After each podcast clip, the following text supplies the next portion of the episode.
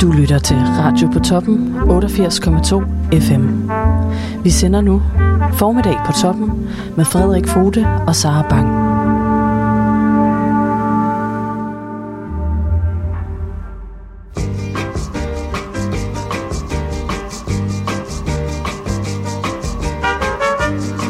Godmorgen derude. Du har stillet ind på Radio på toppen på 88,2 FM.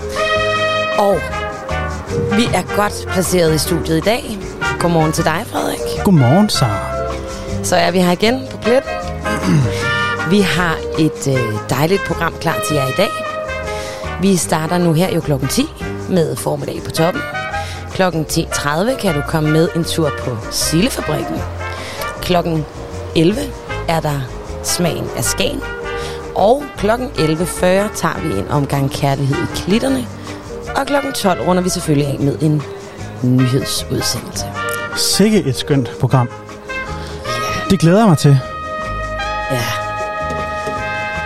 Oj, øj, og så skal jeg lige op på plads her. Oj. Godt, ja. Okay, så. Ja. Og jeg har jo simpelthen øh, været på avisjagt her fra morgenen af. Hvordan gik det?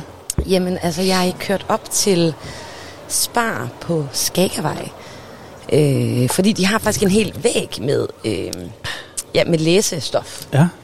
Men, men jeg synes... Altså spar, ja, det er den i Aalbæk. Nej, det er faktisk den her oppe på Skagervej i, øh, i Skagen. Okay.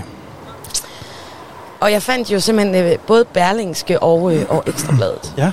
Så på den måde var det jo vellykket. Jeg havde måske tænkt noget andet, men Fandt du Skagen onsdag? Det er jo torsdag. ja, nej, heller ikke. Okay. Jeg kan også lige fisse på Skagen onsdag og se, om der er noget godt i dag. Rigtigt. Men du har bladret lidt i din dejlige avis. Vi kan sige, at øh, øh, jeg har simpelthen kastet mig over tidene, Ja, og du har kastet dig over ekstrabladet. netop. Det synes jeg egentlig er meget passende. Nå, Ja. Din slædertante. ja, Ja, det er vel torsdag. det er vel torsdag. Ja. Men jeg tænker, i virkeligheden, så er det også den der avis, der er mest interessant her i uge 29. Det er simpelthen øh, Ekstrabladet. I hvert fald af de her to. Og især i, i forhold til vores øh, øh, lokation. Det er rigtigt. Altså, jeg nåede faktisk at overveje, om jeg skulle købe Se og Høre. Men det Hvorfor gjorde, gjorde du det ikke? Jamen, jeg gjorde det ikke. Jeg synes, jeg stod var lidt... Øh, jeg skulle skynde mig lidt også. Så tænkte jeg, en, en radio øh, rapporterer vel fra aviser i Rigtigt. højere grad end kulørte blade. Men jeg vil godt indrømme, at jeg har faktisk ikke fået læst en leder, siden at øh, Henrik Kvartrup er blevet chefredaktør på Ekstrabladet. det er rigtigt. Er der en leder i dag, der er værd? Åh, oh, det skal vi da lige have tjekket ud. Ja, Hov. Fordi jeg kan se, at du strøg, øh, ligesom du gør inde på nettet, også over på Nationen, Ja, jamen, som er din startside på din computer. det er fordi, jeg fandt en, øh, en ganske fantastisk... Øh, der er faktisk en meget fantastisk øh, kommentar her. Ja. Det kan være, vi simpelthen skal starte med at høre lidt af den. Det, ja, okay. Ja, jeg glæder mig til at høre. Ja, fordi for to dage siden, der øh, spillede du jo et lidt øh, sindsoprivende klip Ja, øh, her i radioen for mig. ja. Og det var jo simpelthen et... Øh, det var simpelthen Gita Nørby, der var, der var tilbage. Åh oh, ja, det var overfaldet der. Det var simpelthen et overfald på live-fjernsyn. Ja. Øh, og det, det skulle vi jo selvfølgelig lige vinde her i, i morgenradioen. Og jeg har jo så simpelthen fundet en kommentar her, der hedder, og jeg læser altså fra Ekstrabladet, og den er kommet ud i dag. Der står, Jorden kalder Gita. Jeg skal da love for, at pipen har fået en anden lyd, siden den søde pige fra benzintanken, og ikke mindst Ingeborg fra Matador, slog deres folder, og deres søde væsen bjergtog hele den danske befolkning. Der er ingen tvivl om, at Gita Nørby var et helt fantastisk skuespiller, der endte som Danmarks allerstørste diva. Så meget hun ikke magter at være ydmyg på grund af sin storhed. TV2 burde nok have iført Simijan skudsikker vest inden mødet med fru Nørby. Ja. Det fik sta- stakkels Simijan at mærke, da TV2 forleden smed hende for løv, for løv inden. For selvom Simijan har været vant til at færdes i sprængfarlige områder, burde TV2 nok have iført hende den skudsikre vest. øh, som jo altid er hurtig på aftrækkeren. Især over for de dumme journalister og deres idiotiske spørgsmål. Så kommer lige en traktor forbi her. Det er vel hans bagsvej. Altså, selvom jeg nærer den dybeste respekt for Gita Nørby på grund af hendes kunde ude i skuespillets kunst, kl- klædte det hende ikke at tænde sådan af. Nørby er en pæn dame, der spiller roller som den søde og elskelige pige med begge ben plantet solidt på jorden. Men på sine gamle dage har hun vist helt mistet jordforbindelsen. Det er så trist. Det er så trist, siger vi. Og det er altså live fra Odense, der, der har den her. Nå, de er ikke en journalist. Det er ikke en Nej, journalist. vi, fordi du er jo i Jeg den er- sektion, der hedder Nationen. Jeg er på, øh, på, øh, på Nationen, øh, din side af sagen. Din side af sagen. Ja. Det, jeg synes, det er meget sjovt, at han kaldte hende for øh, løvinden. Ja, Fordi nu har der været en vanvittig lidt ældre kvinde inde i øh, løvens hule og sidde og øh, simpelthen øh, drive folk ud på randen af sammenbrud. Altså Ja. selvfølgelig Ilse Jacobsen. Rigtigt. Og hvis I sidder og lytter med, altså producenten af Løvens Hule, så synes jeg, I skal forsøge at få fat i Gita Nørby til 5. sæson, eller hvad vi ude i? 17. sæson af Løvens Hule. Jeg, altså, jeg tror virkelig, det bliver godt fjernsyn, faktisk. Og hun må også have en betragtelig formue efterhånden. Det er rigtigt. Nu har hun lavet øh, i hvert fald 50 samtalebøger med Cecilie Frøkær. Rigtigt. Ja. Det må, øh, det må kunne lade sig gøre. Har du ændret øh, synspunkt efter... Øh, altså, jeg tænker, du har set interviewet nu. Du havde ikke set det den anden dag. Ja, ja, det har jeg. Øh, nej, altså... Jeg synes allerede, det var ret vildt, dengang vi i Maria Søjden. Ja. At se det udspille sig i udtrukket i en hel time. Øh, sammenklippet. Øh, ikke engang det hele var med. Øh, så ja, der blev jeg nok allerede lidt skræmt dengang, egentlig. Jamen, jeg synes bare, den store forskel, det var jo, at det interview med 24-7 hele Danmarks Kita, det var jo, øh, altså, øh, det var jo sådan instrueret og opstillet og klippet og øh, produceret på forhånd. Og jeg har lidt mistænkt Iben Marie Søjden for, at hun øh, opdagede ret tidligt i et interview, at øh, Gita synes jeg er pisse irriterende. Mm, Hun synes jeg er sådan en fin lille øh, solstråle, og hun synes jeg er alt for sentimental. ja, Så det skruer jeg helt vildt meget op for nu. ja. Øh, og det var også det var lidt mere en færre kamp, synes jeg, dengang, fordi at øh, Iben Maria Søjden var enormt velforberedt, og hun øh, virkede også sådan lidt beregnende. Mm, Øh, det her, det var noget helt andet. rigtigt. Altså, både for det første, fordi det jo var live fjernsyn, og, øh, og for det næste, fordi at øh, Simidjan virkede som et lidt nemt offer for Gita. ja. Øh, så det var lidt ligesom at se øh, sådan et barn pille vingerne af en flue, og så øh, se den ligge og lide. Uff. Det var ikke flot at se på. Nej, det er ikke et Øh. kønt øjeblik. Og det synes jeg egentlig var den store forskel. Jamen, det, det vil jeg give dig ret i. Og så, øh, ja, altså som vi sagde, Gita Nørby skal simpelthen bare lære at sige nej tak til ting, hun ikke orker. Ligesom alle vi andre og egentlig også skal Ja, ja, det er rigtigt. øh, jamen, det kan også være, at du overfuser mig lige lidt, fordi du ikke har rigtig indvildet i det her program sammen med mig. Men, men øh, øh, hvad var det, vi kom fra? Øh, ja, men det var, fordi jeg hørte også TV2 udtalelser på, øh, på baggrund af det her interview. Øh, Gita havde simpelthen nægtet at lave et forinterview. Altså hun har sådan en, en princip, et princip om ikke at lave forinterviews. Men det er jo også et lidt vildt princip. Så kan man jo ikke afstemme noget som helst. Nej. Så hun famlede også lidt i blinde, Simidjan, fordi hun vidste ikke rigtigt, hvad Gita var frisk på at tale om. Nej. Og så, ja, så tænkte jeg også, altså den gang med øh, øh, 24-7 og Søjden, der tænkte jeg, at det her det er et billede på, at nu er øh, Gita blevet gammel. Hun er måske blevet lidt, øh, der, der er sådan lidt øh, senil demens eller et eller andet over hende. Hun er jo en, ældre, en aldrende dame. Det er rigtigt. Og det var også det i, i slipstrømmen af også øh, prins Henrik, der også var blevet dement. Og Ja. der var ligesom også sådan lidt en bølge af, øh, har vi egentlig nogle me- lidt for gamle mennesker i medierne til at udtale sig? Ja. Jamen, det er rigtigt. Øhm, og, men der må, der må sgu da være nogle mennesker omkring Gita Nørby, som ligesom kan tale hende lidt til fornuft, eller tale med hende om, hvad hun bør gøre, eller sådan... øh, Eller så må der i det mindste have været noget selvrensagelse over på den, oven på den kæmpe shitstorm, hun var i i 2019. Ja, Det, det virker bare ikke til, at der rigtig har været det, nej, når hun går sådan amok. det er rigtigt. Ja. Når nu alt er sagt, så har vi faktisk fundet her på, øh, på øh, redaktionen og i formiddagen på toppen en, en lille sang, som vi gerne vil øh, dedikere øh, til Gita. Ja, skal vi ikke simpelthen gøre det nu? Det synes jeg. Okay. Gita, hvis du lytter med, denne her, den er til dig. Hov. Det er den nu. Gustav Winkler med Væk med de sure miner. Fri. Der er pligter til mig og pligter til dig. Lad os hellere hænge i. Væk med de sure miner. Gør det så godt du kan. Hvis dit job er ved at have, ja, så gør det så godt du kan.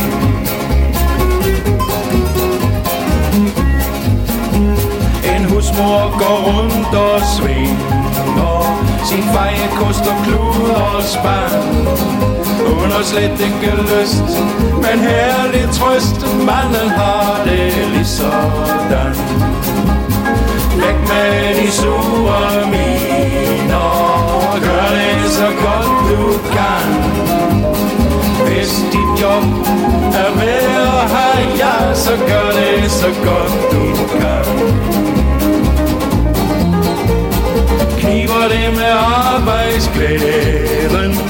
Flere tusind ting skal nås Og synes du det er hårdt Prøv at tage det som en sport? For det skal jo overstås. Væk med de sure miner Og gør det så godt du kan. Hvis dit job er værd at have Ja, så gør det så godt du kan. Alting kan blive en bane. Også det der ærger dig. Hvis dit daglige job får dig til at give op Kom så her og syng med mig.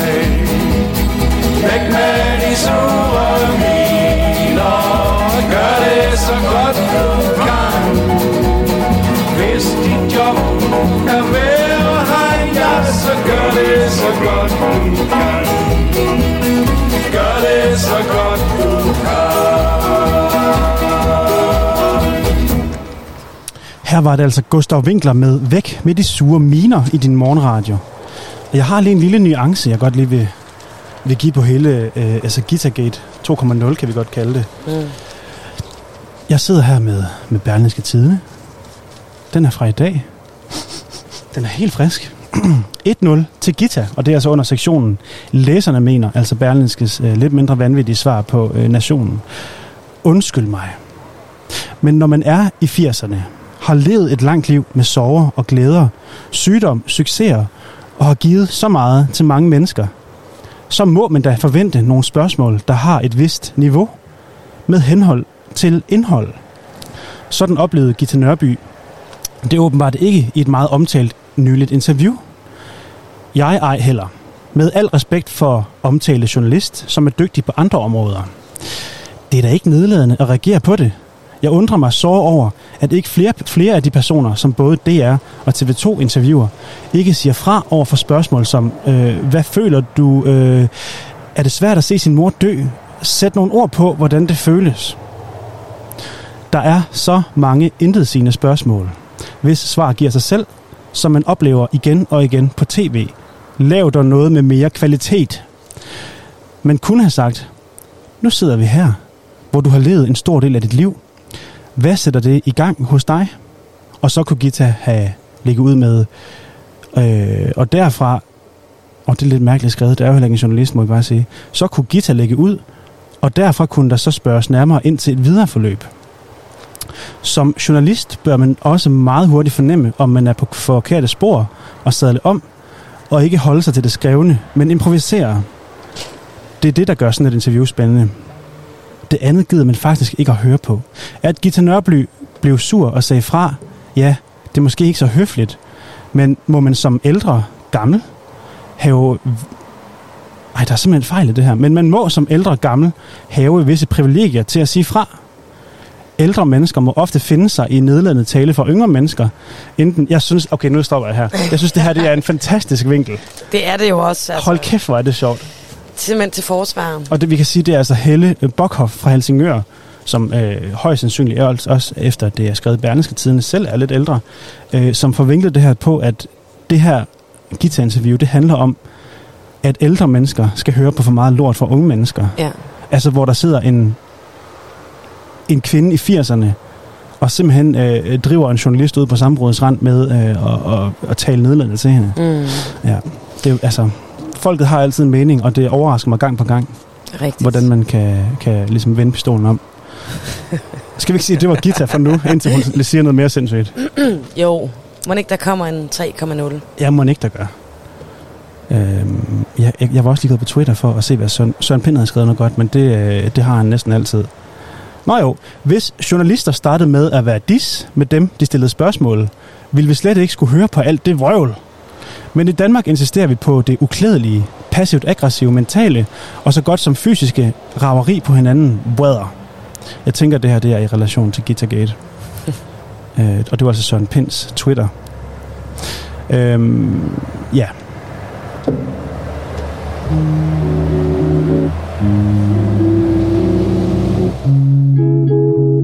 Og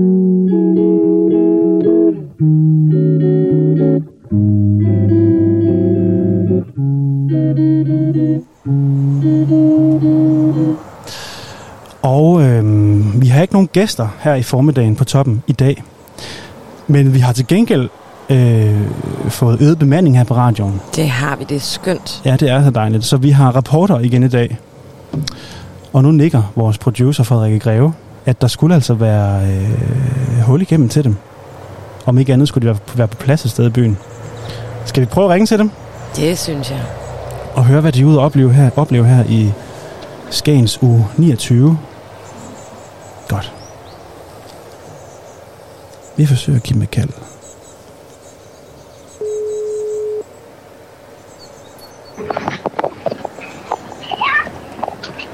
Hej Frederik. Nu har vi altså rapporter Simone Springborg igennem her på radioen. Hej Simone. Hvor øh, står- står du henne lige nu? Jeg står øh, nede på gågaden. Vi har lige passeret Mamas Pizza. Ja, Og øh, der er stille og roligt ved at komme liv i Skagen her til morgen. okay. Du står altså nede foran Mamas Pizza, nede i gågaden. Ja. Og Ja. hvad, hvad kan du se derfra? Jamen, jeg kan se, at øh, butikkerne så småt er, øh, er begyndt at åbne, og sådan øh, dem, der måske ikke har været ude og give den allermest gas i går, altså de lidt mere voksne, og så børnefamilierne, de er på gaden. De er på gaden. Har du talt med nogle mennesker her til morgen, Simone? Ja, det har jeg faktisk. På vej herover gik vi forbi et øh, dejligt øh, hus, hvor at der gik en pige rundt i forhaven og samlede glasgård op af græsplænen. Ja. Det var vi lige nødt til at høre, hvad det gik ud på. Og hun fortalte os så, at det havde været en øh, særdeles øh, vild og våd aften i går, og at de havde smidt lidt øh, glas, flasker rundt omkring i forhaven. Uh, da. Det, der så bare var sket, det var, at øh, hendes forældre, hvis hus de har lånt, har en øh, robotplæneklipper. Åh, oh, oh, nej. Så åh. det var, havde skabt et lettere kaos i forhaven. Nej, nej, nej, nej. Okay, så vi er altså ude i en lokal pige formentlig, øh, som har holdt abefest i et hus nær gågaden her til morgen, eller her i nat. Ja. Øh, okay. Og hvad, hvad, hvad kunne hun mere fortælle? Altså, havde hun fået en røffel af sine forældre, eller hvad var vi ude i? Det skal jeg lige have igen. Altså, havde hun fået en røffel af sine forældre? Var de blevet sure på hende? Det lød på mig som om, at forældrene i øjeblikket ikke var til stede. Men Nå. at hende og nogle kammerater havde overtaget huset for den her uge. Så hun, øh, hun lignede en, der havde trukket øh, hvad det kort strå om at være hende, der samlede glasgård op. Det var vist en større opgave. Var det besættere, Simone? Det tror jeg, det var. Okay. Jeg turde ikke spørge. Jeg var bange for, at øh, de ville, øh, jeg, jeg var også væk, hvis jeg gjorde. Hvor ligger det her hus henne? Lidt, altså sådan nærmere bestemt. Kan du huske, hvor det ligger? Jamen, det ligger øh, måske 50 meter fra der, hvor jeg står. Ja, okay. Det er ikke ret langt fra, fra her, hvor vi er. Okay. Så hvis man går forbi en græsplæne i sådan det centrale Skagen og ser øh, glasgård ud over det hele, så ved man, at det er grundet en øh, robotplæneklipper. Okay. Har du oplevet andet her til morgen, Simone? Altså, han er generelt rimelig stille, men byen er fyldt med øh, haver, hvor man kan kigge ind, hvor der er glasflasker og glas og efterladenskaber, hvad der ligner nogle ret vilde fester. Og her, hvor jeg står, kan jeg faktisk høre noget live musik Ja. allerede, hvilket jeg synes er ret frisk. Okay. Simone, der skal du hen. Gå imod musikken, og så ringer vi tilbage til dig lige om lidt. Jeg går imod musikken. Okay, tak for det. Selv tak. Øhm, jeg anede ikke, at sådan en græslermaskine kunne køre glas over. Det er jeg også lidt og chokeret over. Øh, men jeg ved, at øhm, den forening, der ligesom lobbyer for øh, pindsvinenes øh, liv og gerning her i, i, i landet, de er meget, meget imod de her øh, Robot. automatiserede øh, robotplæneklipper, ja. fordi at øh, pindsvinet, det er jo et natdyr. Det er det. Ja. Det kommer ud for at jage om natten, Og hvis det føler sig troet, så gør det jo det, at det folder sig sammen. Eller sådan en lille dum kugle, ikke? Rigtigt. Og de bliver så tit kørt over, de her rejsemaskiner. Oh. Det er nogle lidt triste øh, nyheder, vi har i denne Ja, ja, det er formiddag sådan på lidt en toppen. trist skæbne. Her er 20 minutter over 10, den 22. juli. Ja, det er ikke så sjovt. Nej. Men øhm, til gengæld, øh, så har vi altså øh, fået... Øh, hov. Ja, okay, der, var bare, der kom bare lige en mail til redaktionen. Den tager vi lige internt, den her. Ja. Godt. Øh, vi har fået et musikalsk ønske. Ja. Vi har fået en fransk anbefaling i Åh, dag. oh, så dejligt. Har du lyst til at høre det? Det har jeg i den grad. Okay. Men før jeg gør det, så skal jeg lige finde nummeret. Det er klart. Og jo, selvfølgelig også udtale det på dit smukke skolefransk. Ja, men jeg kan sige, at jeg har droppet det i dag. Du har simpelthen droppet det i dag? Ja, vi har fået en, vi har fået en udtale, en korrekt udtale. Oh. Men jeg vil gerne prøve først. Vi kan, vi kan sige, at jeg først øh, udtaler det, og så får vi den korrekte bagefter. Altså, det lyder... Det lyder det ikke meget sjovt? Det synes jeg lyder rigtig godt. Okay. Så her er det altså franske anbefalinger med Au Café de la Paix af Thomas Fersen. I lytter nu til Thomas Ferson med Café de la Paix. Det var sgu da meget godt ramt, var det ikke det? Oh, den var der næsten. Café de la Paix. Thomas Fersen. I din radio. Rendez-vous à la brasserie du café de la paix. Je t'attendrai. Je porte un feutre de couleur neutre et mon par-dessus n'est pas brillant non plus. Je poserai mon journal sur le bar devant moi. Je poserai mon journal. Tu me reconnaîtras si t'es en retard. Passer le quart. Je prendrai un demi pour noyer mon ennui. Si t'es en retard jusqu'au soir, je prendrai un sérieux pour le noyer mieux. Je plierai mon journal sur le bar devant moi. Je plierai mon journal, tu me reconnaîtras. La la la la la la la. La la la la la la la.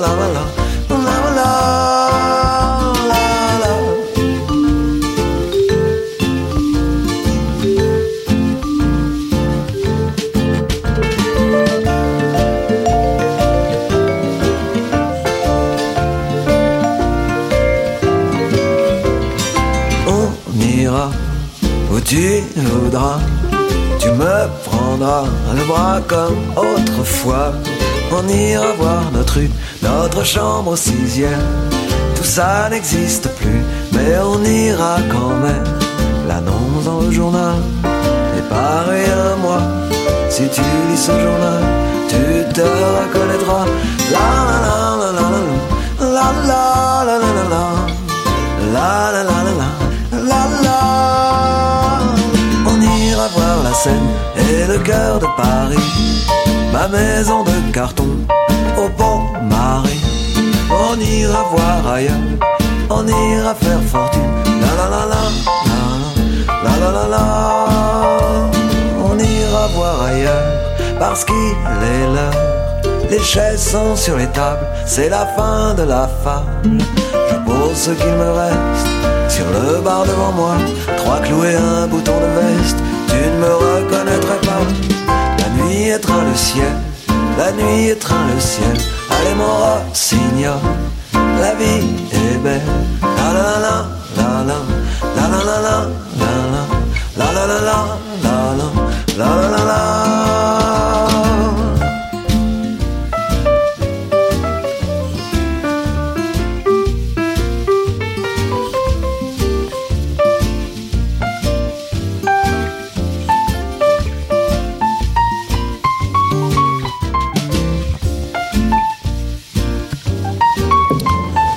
det var altså, hvad vi nåede af Au Café de Le Pas. Tak til Lukas Højbjerg for den franske anbefaling. Sara, Ja, du er jo øh, min øh, medvært. det er jeg. Du er min radiomakker. Det er jeg. Men du er altså også indehaver af Museumscafé og Vinbar Bedre Dage. Det er jeg også. Og I har jo også alt muligt skønt planlagt herhen over sommeren i Skagen. Og der er vist noget allerede i dag. Det er der. Det er jo så dejligt, fordi vi skal i dag afholde et øh, skønt arrangement hernede i Drankmands Have. Vi skal nemlig holde Skagen Bonanza. Skagen Bonanza. Og Bonanza var noget, vi også holdte med vores vinbar, da vi boede i Aarhus og holdt til der. Og så selvom vi nu er flyttet herop, så kan vi jo også godt lide at have bare en lille smule af det med, vi gjorde i Aarhus. Så derfor kommer der altså, og er faktisk ankommet to skønne, skønne mænd, der udgør DJ-duen Hjemmedisco. Hjemmedisco. Nemlig. Og de kommer altså hernede i haven i dag og spiller. Og øh, vi starter stille øh, og roligt ud klokken 14, og så skruer vi altså lidt mere op på musikken klokken 16 allerede. Ja. Og vejret er jo skønt, så det er jo en fantastisk dag at komme ned. Vi holder simpelthen åbent, så længe der er gæster til det i dag. Så det er endelig bare at kigge forbi haven. Og hvad er stemningen? Er det rosé og, øh, og, øh, og, og hitmusik, eller hvad er vi ude i for, en, for en arrangement? Der er lagt øh, utallige flasker rosé på køl. Der er hvidvin. Der er i det hele taget meget naturvin i lange baner. Øh, og så er det altså disco, der hovedsageligt bliver spillet op. Okay. Øh, og også med en smule funk. Okay. Så det er en... Og det er altså i dag her på Bedre Dage, hans bas var 21 fra klokken 14 og frem til, Til vi ikke kan danse mere. til at de ikke kan spille mere. Godt. Fuldstændig.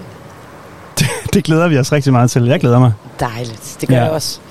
til at slippe håret lidt løs. Nu får jeg at vide, at vi faktisk øh, skal ringe vores øh, rapporter, vores mand i marken, Simone Springborg, op, fordi hun skulle stå med noget helt genialt. Åh, oh, spændende. Ja. Hej Simone. Det er faktisk Rikke, du har med. Hej Rikke Mathisen. Åh, Frederik. Altså, Du den bødekasse. Er lige nu live i æderen her på Radio på Toppen. Hvad laver du lige nu, Rikke? Jamen, jeg står jo nede i noget, der kunne virke som børns drømmeland. Der er altså et birvar af øh, hoppeborg her fra Hophans. Og øh, jeg skal lige have Simone lidt tættere på mig her.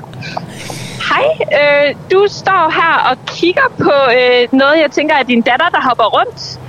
Kan du mærke, øh, at det er dejligt for hende at være hernede? Helt sikkert. Hvor tit kommer I herned? Øhm, vi har været her hver dag i den uge, vi har været her. Og hvor lang tid tager sådan en hoppetur? Og vi har jo kun prøvet det en gang, så nu må vi se, at vi har været her en halv time. Jeg har også en på øh, halvandet, så det kan godt være, at, at det bliver lidt skræmmende for hende lige pludselig. Ja, selvfølgelig. Hvad så, drengen? Har I det sjovt? Ja. Fedt. Hvor tit kommer I herned? Ikke så tit. Vi var i sommerhus. Nå, hvor hyggeligt. Og øh, hvad er dit bedste hoppetrik? Øh, forlænder. En forlænder. Er det noget, vi kan se? Vi kan se her i radioen. Lidt tøvende demonstration, der er på vej her. jeg tror... Okay, og der bliver hold da op. Sådan. Noget, Okay. jeg ikke kunne udføre. Det er helt sikkert. Hør, kære lytter, hvor der er stemning i din radio. Ej, men for søren, der bliver hoppet, og der bliver danset. Der bliver også grædt en smule, men øh, det er okay. Okay, wow, Rikke, det var noget af, det var noget af et, øh, et scoop, synes jeg, at du havde fundet en hoppeborg nede i Skagen. Men ikke bare én. Vi snakker jo sekthoppeborg.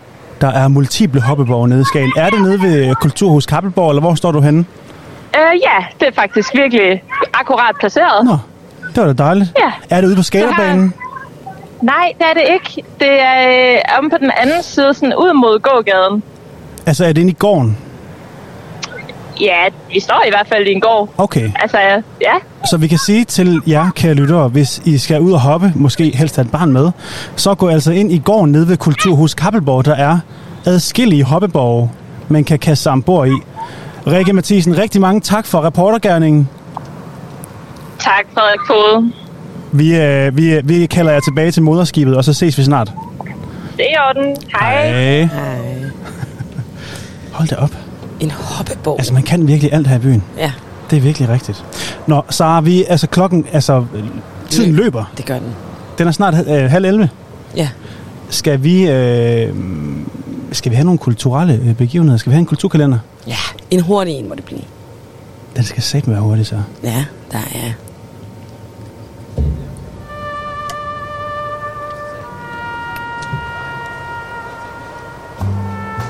Og vi starter med mere til børnene. Skagens natur i børnehøjde. Vil du med på stranden og finde rav? Vi mødes for enden af Batterivej, hvor jagten starter på Skagen Nordstrand. Her kan du blive klogere på strandklitternes natur. Derefter går vi videre ned på stranden og finder rav og andre skatte, bølgerne sender ind på stranden. Turen afsluttes på Skagen Odde Naturcenter, hvor børnene selv sliber deres rav, har fri leg med sten, kan opleve naturcentret og møde vores afrikanske hornugle, som Nå. altså hedder tøsen. Varighed cirka en time, kombineret med besøg på Naturcenter. Øhm, det er øh, det er så startet det klokken 10, men man kan nå det igen på tirsdag. Det er tirsdag og torsdag, man kan nå det. Og så har vi noget musik i aften, det vil sige eftermiddag. Johnny Krogs trio. Johnny Krog er en singer-songwriter fra Odense. Han har komponeret musik, skrevet sange og spillet rundt omkring i Danmark og Europa i mange år. Hans sange er tilgængelige på iTunes og Spotify. I, I gårhaven vil triven underholde med masser af dejlige og velkendte sange. Og det er altså fra blandt andre Eric Clapton, Kim Larsen, Shubidua, Mike and the Mechanics, Steve Miller Band, Bruce Springsteen og Gasoline. Godt. Og det er altså i aften. Nej, det er altså i eftermiddag kl. 15 nede på Bodilles Kro. Og hvis du ikke overgår det, så kan du også lige ind på YouTube. Nej, for helvede. På iTunes og Spotify og høre hans musik. Rigtig, rigtig godt. Øh, og der er jo en masse i dag. Jeg tror, vi skal lige finde ud af, hvad vi allerhelst vil have med til sidst her. Så vil jeg gerne sige, at øh, Fiskernes Vesterby kom med på besøg i de ældste fiskeres tilholdssted, den røde skurby, hvor der venter der en god skrøne eller to. Fiskerne fortæller gerne og meget farverigt om deres mange oplevelser med havet på godt og på ondt. Med følelsen af skumsprøjt i ansigtet og fornemmelsen af saltvand på tungen, er du klar til at fortsætte. Turen varer to timer, og det starter altså klokken 14 i dag, den 22. juli. Det var dagens kulturkalender. Ja, tak for den. Og, det passede simpelthen med øh, underlæggets længde i dag. Så nu er vi gået to minutter over tid. Det er vi. Er der noget, vi ønsker at sige? Vi ønsker bare at sige, have en forrygende dag i Skagen. Og øh, lyt lidt mere med, fordi nu øh, går turen jo til, øh, til Sillefabrikken. Rigtigt. Så her bringer vi altså på Radio på Toppen 88,2 FM en reportage ned fra Sillefabrikken her i byen. Rigtig god fornøjelse.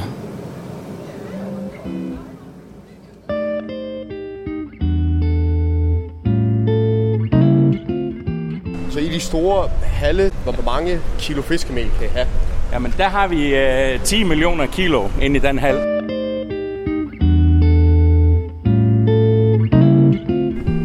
Så vi står herinde i, øh, i nu en tom produktionshal. Men øh, Johannes, vil du være sød og forklare, hvad, hvad der sker med fiskene, når de kommer herind? Jamen, vi pumper silden ind øh, her til modtagelsen, og så er det således, at vi vejer fisken, og så sorterer vi den på størrelse. Og så tager vi den derfra op til filetmaskinerne, hvor vi skærer dem i fileter, og de fileter, dem øh, pakker vi så i, i øh, alt mulige for, forskellige forpakninger, som bliver så solgt til, til vores kunder. Okay. Og hvad bliver, hvad bliver så sket med dem til jeres kunder? Hvad bliver fisken så brugt til, for eksempel? Jamen altså, vores kunder, de øh, pakker dem typisk i nogle salater i Tyskland, i Polen. I Danmark bliver det jo den klassiske marinerede sild ud af det på glas. Og, og, og det er meget forskelligt. Altså i Holland for eksempel, der er det jo den der hollandske matches, som er den, den, den vigtigste, og den sæson er lige færdig. Øh, nu har vi ferie i to uger, og, og så i 2. august, så brager det løs med sild og hovedsæson i, i filetsild. Okay, så starter det hele op igen, og ja. så begynder alt det her at køre. Hvor mange sild kunne, kommer igennem på en time? Jamen altså, vi, vi kører ofte sådan øh, 70, 80, 90 tons i timen. Så, så det bliver til en del filéer. Okay, og hvor mange fisk på en dag er det?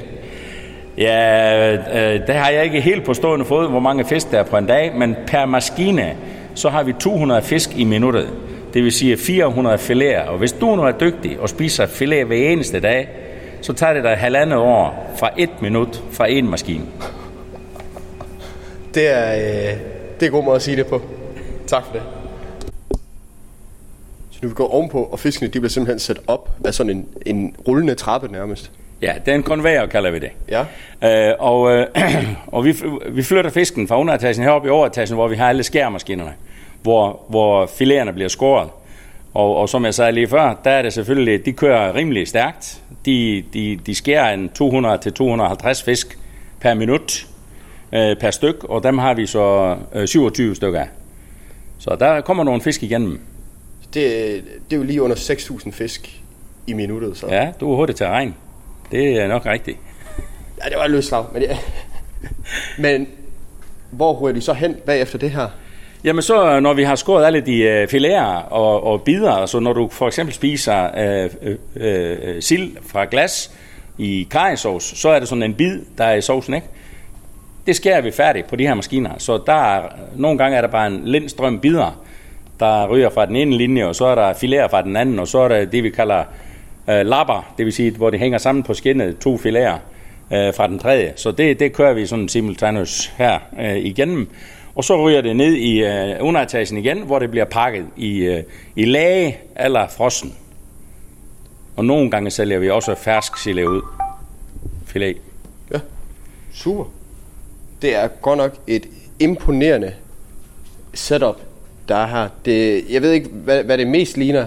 Der, er- der er både noget, noget bilvask og lidt uh, torturkammer indblandet, synes, kunne man næsten tænke sig til.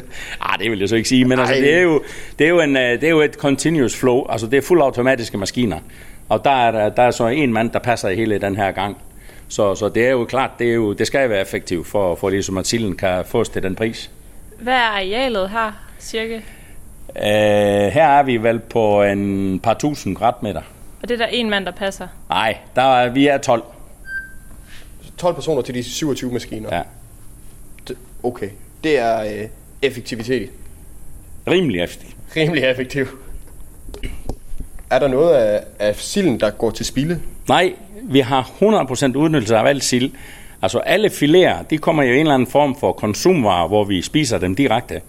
Alt fraskæret fra silden, øh, når vi fileterer, det er hoved, og det er rygbanen, og det er spor, og det er indvold, og det hele. Det sender vi direkte over til fiskemælsfabrikken ved siden af, hvor vi laver fiskemel og fiskeolie. Okay. Hvad, hvad er det fiskemel og fiskeolie, det bliver brugt til? Ja, fiskemel er en, øh, en øh, meget vigtig ingrediens i foderproduktion. Altså det primært bliver det til akvakultur.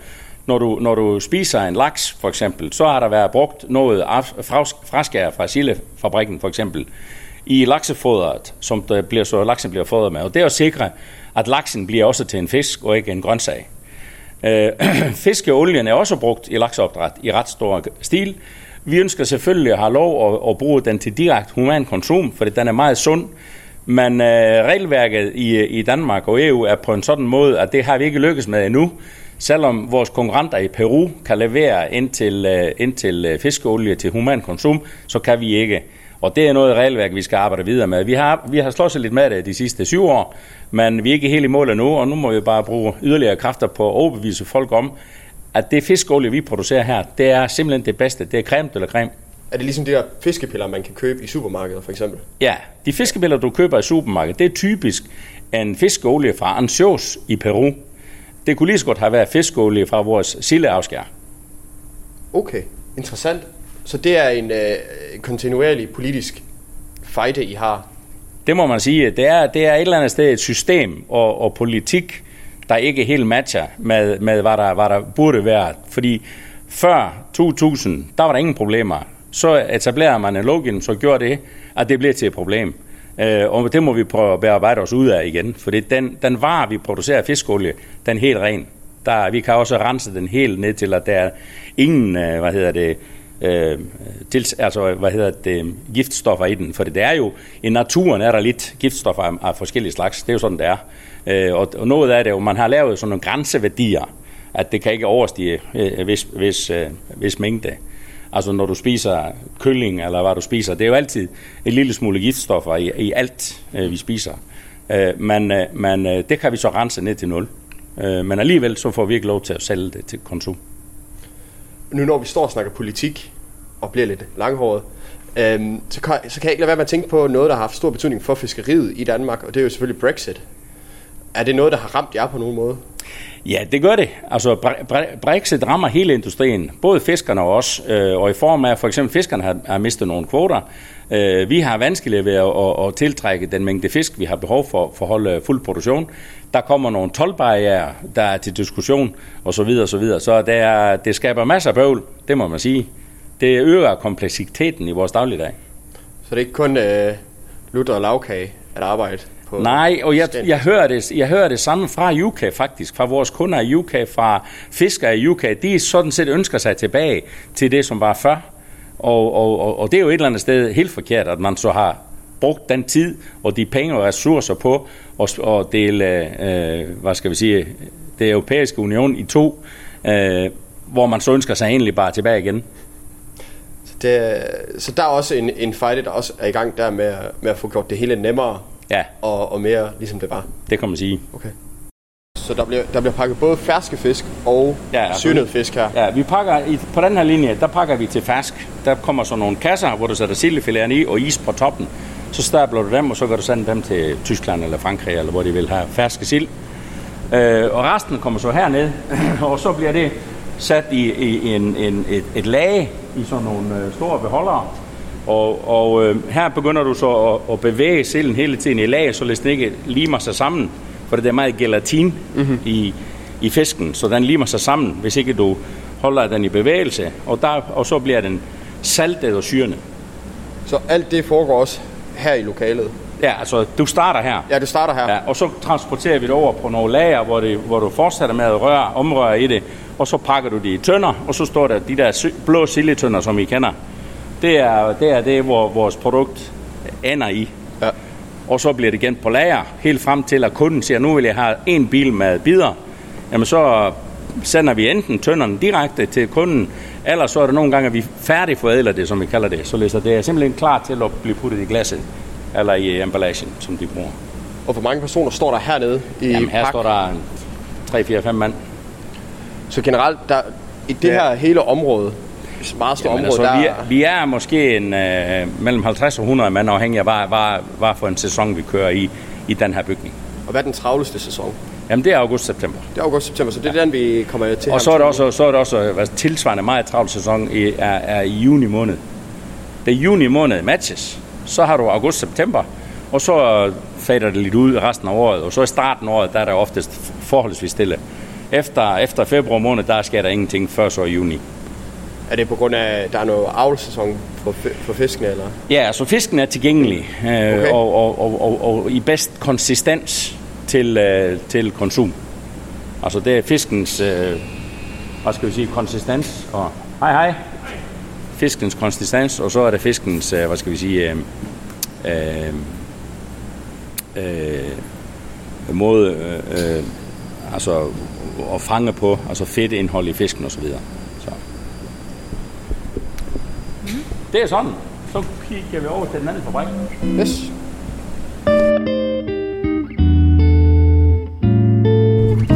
Når fisken bliver pumpet ind, så er der masser af vand i. Og, øh, og øh, vi tager vandet og fisken herind på de her øh, siger, hvor vandet bliver drænet fra. Øh, og, øh, og så går fisken derop, og så bliver fisken vejet i de her vejekasser. Når fisken er vejet, jamen, så ryger den ind, og vi pumper den ind på vores øh, lager, når vores tank. Fra tankene tager vi det som ind i produktionen. Det kan jeg vise jer bagefter. Som sagt, fabriksbygningerne. Og, og øhm, øh, i den her del af, af anlægget, så er der, hvor vi tager fisken ind. Og der koger vi den, og så presser vi den. Og så separerer vi øh, ligesom øh, væske og, og, og fast, øh, eller tørstof. Og, øh, og væsken separerer vi igen, så vi sortere alle fiskolien fra. Og når vi har separeret fiskolien fra, så ryger den jo i tank for sig selv. Men øh, resten bliver så blandet sammen, og så kommer det ind i det, vi kalder en tørreproces, hvor vi tørrer øh, massen, og det bliver så til fiskemel. Og alt vandet, det fordamper. Hvad bruger I det der svovlsyre til? Jamen det er jo en del af, hvad vi bruger til at rense vores øh, maskineri og anlæg. Her har vi råvaretankene, og øh, vi pumper som sagt fra dem og ind i, ind i produktionen her, hvor vi har de her store koger. Det kan jeg lige vise jer.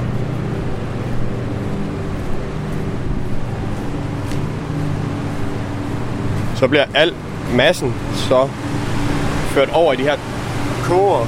Ja.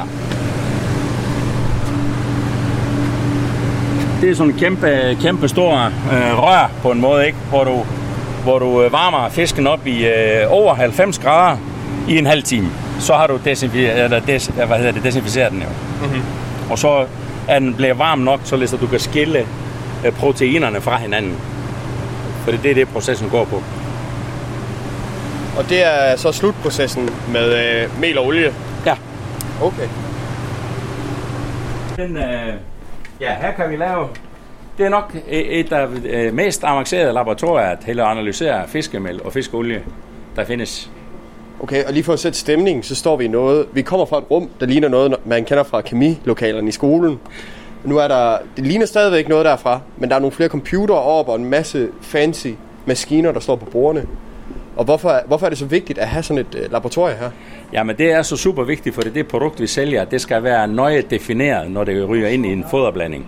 Så vi, det, der vil man vide, øh, kende aminosyreprofiler og biogenaminer, og så øh, for eksempel EPA, DHR i, i olien. Så her analyserer vi alt, øh, der er i fiskemel og i fiskeolie. Og det er simpelthen for at få altså pinpointe kvaliteten ja. og, og hvad, der, hvad det hele befinder sig i? Ja, og indholdet. Altså, indholdet. Der er forskellige indhold i forskellige typer fisk. Ja. Og det er ligesom det, er det vi prøver at analysere og, og, og, og belyse, når vi, når vi har produkterne herinde. Bliver der også forsket i ting her? Eller er det kun analyse? Ja, vi deltager i mange forskningsprojekter, det gør vi. Men øh, vi har ikke meget direkte forskning, men det er jo sådan altid noget småtteri, at vi prøver, folk prøver at lege lidt med og prøve at finde ud af, hvad der, hvad der kan ligge bag. Okay, super. Vi kan lige vise jer de her store computer, vi også har. Ja.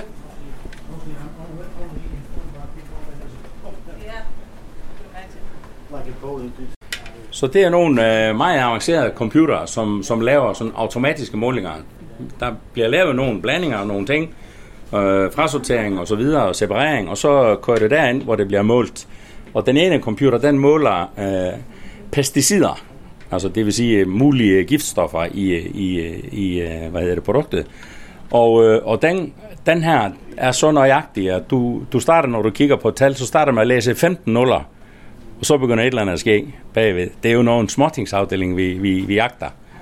Men det er selvfølgelig den teknologi, der byder på det nu, og selvfølgelig er det vigtigt, at vi har viden om, hvad der er, og hvordan hvorledes det ser ud, de forskellige produkter. Og den anden computer, den er også til at måle biogenaminer. Så det er et, et ret stort setup af flere maskiner, der skal til for ligesom at, at finde ud af pesticiderne og bio... Bio, biogenaminer. Biogenaminer. Biogenaminer, ja. Biogenaminer. Det er også et godt ord. Det er et fantastisk ord. Og igen, for lige at sige det om miljøet, så synes jeg, det ligner nogle meget store gammeldags EDB-maskiner. Det kan man sige. Så i de store halle til fiskemel, hvor mange kilo fiskemel kan I have? Jamen, der har vi øh, 10 millioner kilo inde i den hal. Okay, og i siloerne til olien, hvor mange liter har I der? Jamen, der har vi øh, 40 millioner liter. Der er, der er altså er en en god chat. mængde. Der er en Der- god chat, ja. Der er en chat. Det er, nogle sådan helt, det er sådan nogle helt øh, uhåndgribelige størrelser og tal, der svinger ud. Det er svært at forstå, hvor stort det egentlig er. Ja, det er, jo, det er jo det, der er ofte for folk ligesom at, at fange størrelse. Hvad er det for nogle størrelser, når du går i butikken og køber et kilo sukker? Øh, der bliver mange kilo, når vi producerer. Vi, vi producerer ud af mellem 2.500 og 3.000 tons per døgn ind i en fabrik som den her. Og, øh, og det er klart, det er jo sæsonbaseret, så det svinger jo meget. Nogle dage, ligesom nu, der er det ingenting. Øh, sæsonen er over for, for toppes, og øh, vi er jo ikke begyndt på sillesæsonen endnu, for når sillesæsonen starter i august, jamen så er der masser af afskær, der ryger ind i mælfabrikken. Så kører vi det. Men i, i, i topsæson, det er jo normalt fra, fra januar til øh, maj, juni, øh, der, der produceres der mange tons. Øh, vi producerer, sidste år producerede vi 530.000 tons råvarer til øh, mel og olie. Og øh, i år forventer vi lidt mindre, fordi kvoterne på toppes og bristling er meget mindre i år, end det var sidste år. Og, og hvad skyldes det her skift i uh, kvotestørrelser? Jamen, det er jo noget, der sker i biologien, som, som, øh, som gør, at, at man øh, via de her systemer og metoder, man bruger til at bestemme sig for, hvor mange fisk, der skal fiskes, jamen så er der lidt, øh, synes vi i hvert fald i branchen, ustabilitet. Men øh, det er jo en debat, vi har med biologer og politikere. Øh, men, men det svinger meget fra år til år. For eksempel Toppes var jo million tons om året i mange år. Nu ligger vi jo svinger fra 100.000 til måske 400.000 tons. Og det er klart for os, at det er meget vanskeligt at, at, at planlægge og ligesom holde øh, drift og beskæftigelse i gang, når, der, når, når mængden er så ustabil. Øh, og jeg tror, at det er mere øh, ustabilitet, der er, kommer sig af øh, forståelsen for biomassen, end det er fordi, at fisken ikke er der. Og hvor, hvorfor tror du det? Jamen det er bare i hvert fald den, den følelse, jeg har. Altså jeg har jo ikke meget andet end erfaringen at bygge på og samtale med mange fiskere. Så, øh, det kan man jo sådan set mærke på fiskerne for eksempel, at de, de i år, der har de fanget toppesen på ganske få pladser, fordi der var masser af toppes derude. Der var ingen grund til at besøge alle de fangstpladser, fiskepladser, man er vant til at besøge for at fange på. De kunne gå til en plads og stort set fange det hele en plads. Så det, det, det siger mig et eller andet. Der er, der er et eller andet skæv.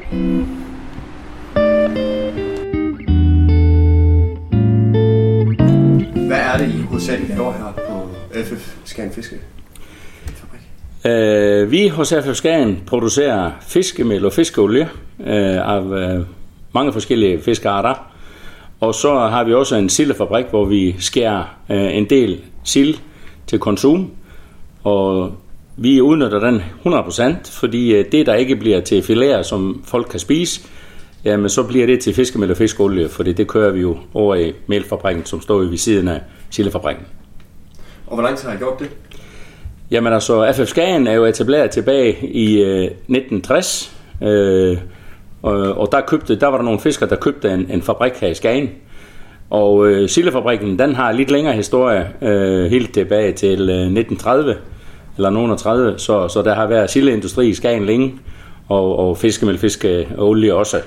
Men FF Skagen blev etableret, som sagt, i 1960.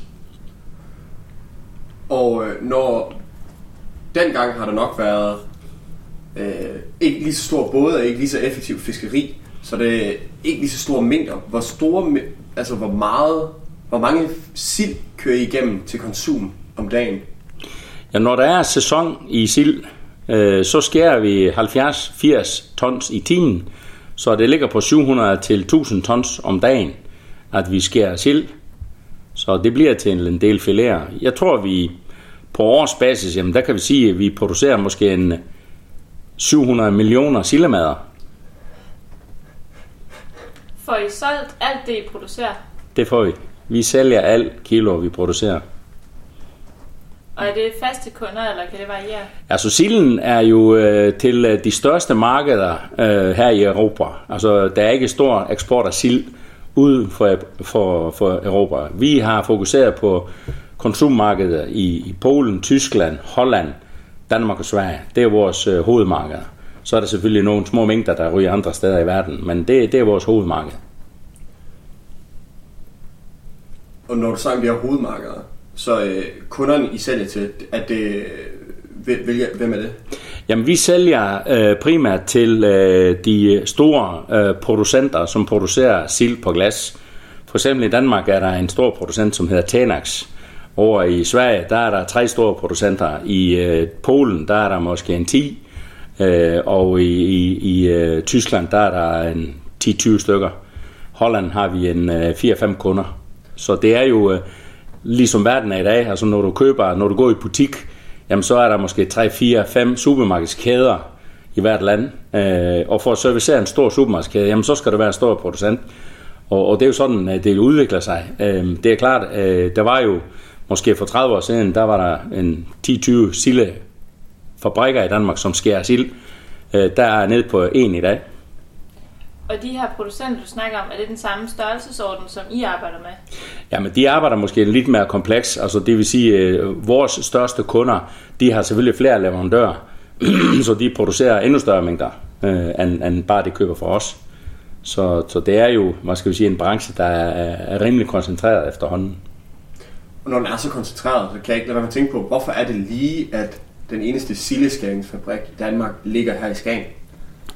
Jeg tror primært, det er fordi, at dem, der har været ejere og ledere af den igennem årene, øh, de har været meget fokuseret på at, at, at være i den branche videre. Og det er det samme gælder med FF, med fiskemel og fiskolie.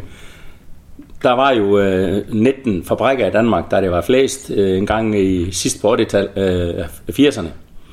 og, øh, og der er nede på, i dag er der to virksomheder igen i Danmark, der producerer fiskemel og fiskolie. Øh, vi, har, vi har to fabrikker, altså Skagen og i øh, øh, Hanstholm, og så er der en fabrik i Typerøn, som ejes af konkurrent.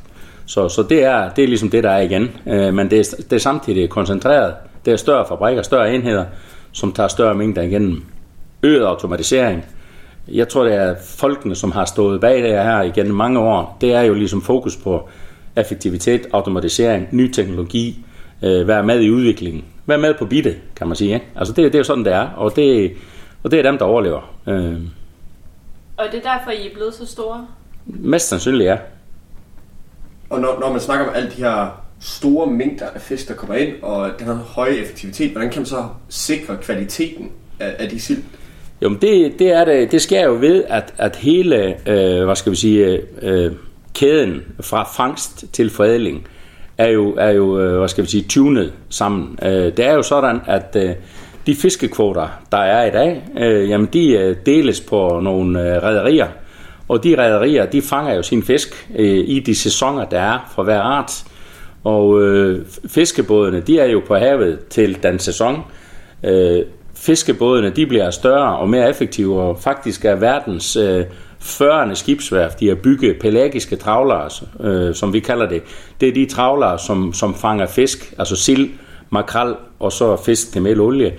Det ligger her i Skagen, Carstensen skibsværft. Og, og du kan se på havnen, at de er, hvis du går ned på havnen nu, der er der en ny rut, der er på vej. Det er en redder i Hirtals, som bygger den. Og, øh, og det er et kæmpe flot, stort skib. Den teknologi, der er ombord i de skibe i dag, er sådan, at øh, det er ganske få mand ombord. Øh, de, de kan se fisken, de kan se, hvordan det kommer i travlen. De pumper den ned i nogle tanke, øh, hvor der er nedkølet havvand, således at havvandet er kølet ned måske til minus 2 grader. Øh, så når fisken kommer i, så bliver den hurtigt kølet ned. Det betyder, at en forrådningsproces starter meget sent i sådan en fisk, øh, og det vil sige, at når fisken kommer til kaj, jamen så er den helt fersk. Og, og, og det ved at det er fersk, jamen så, og det er store skibe, jamen så skal vi også hurtigt kunne processere fra sådan en båd. Så, så det, er jo, det er jo sådan set det, sådan, det hænger sammen hele fødekæden, kan man sige.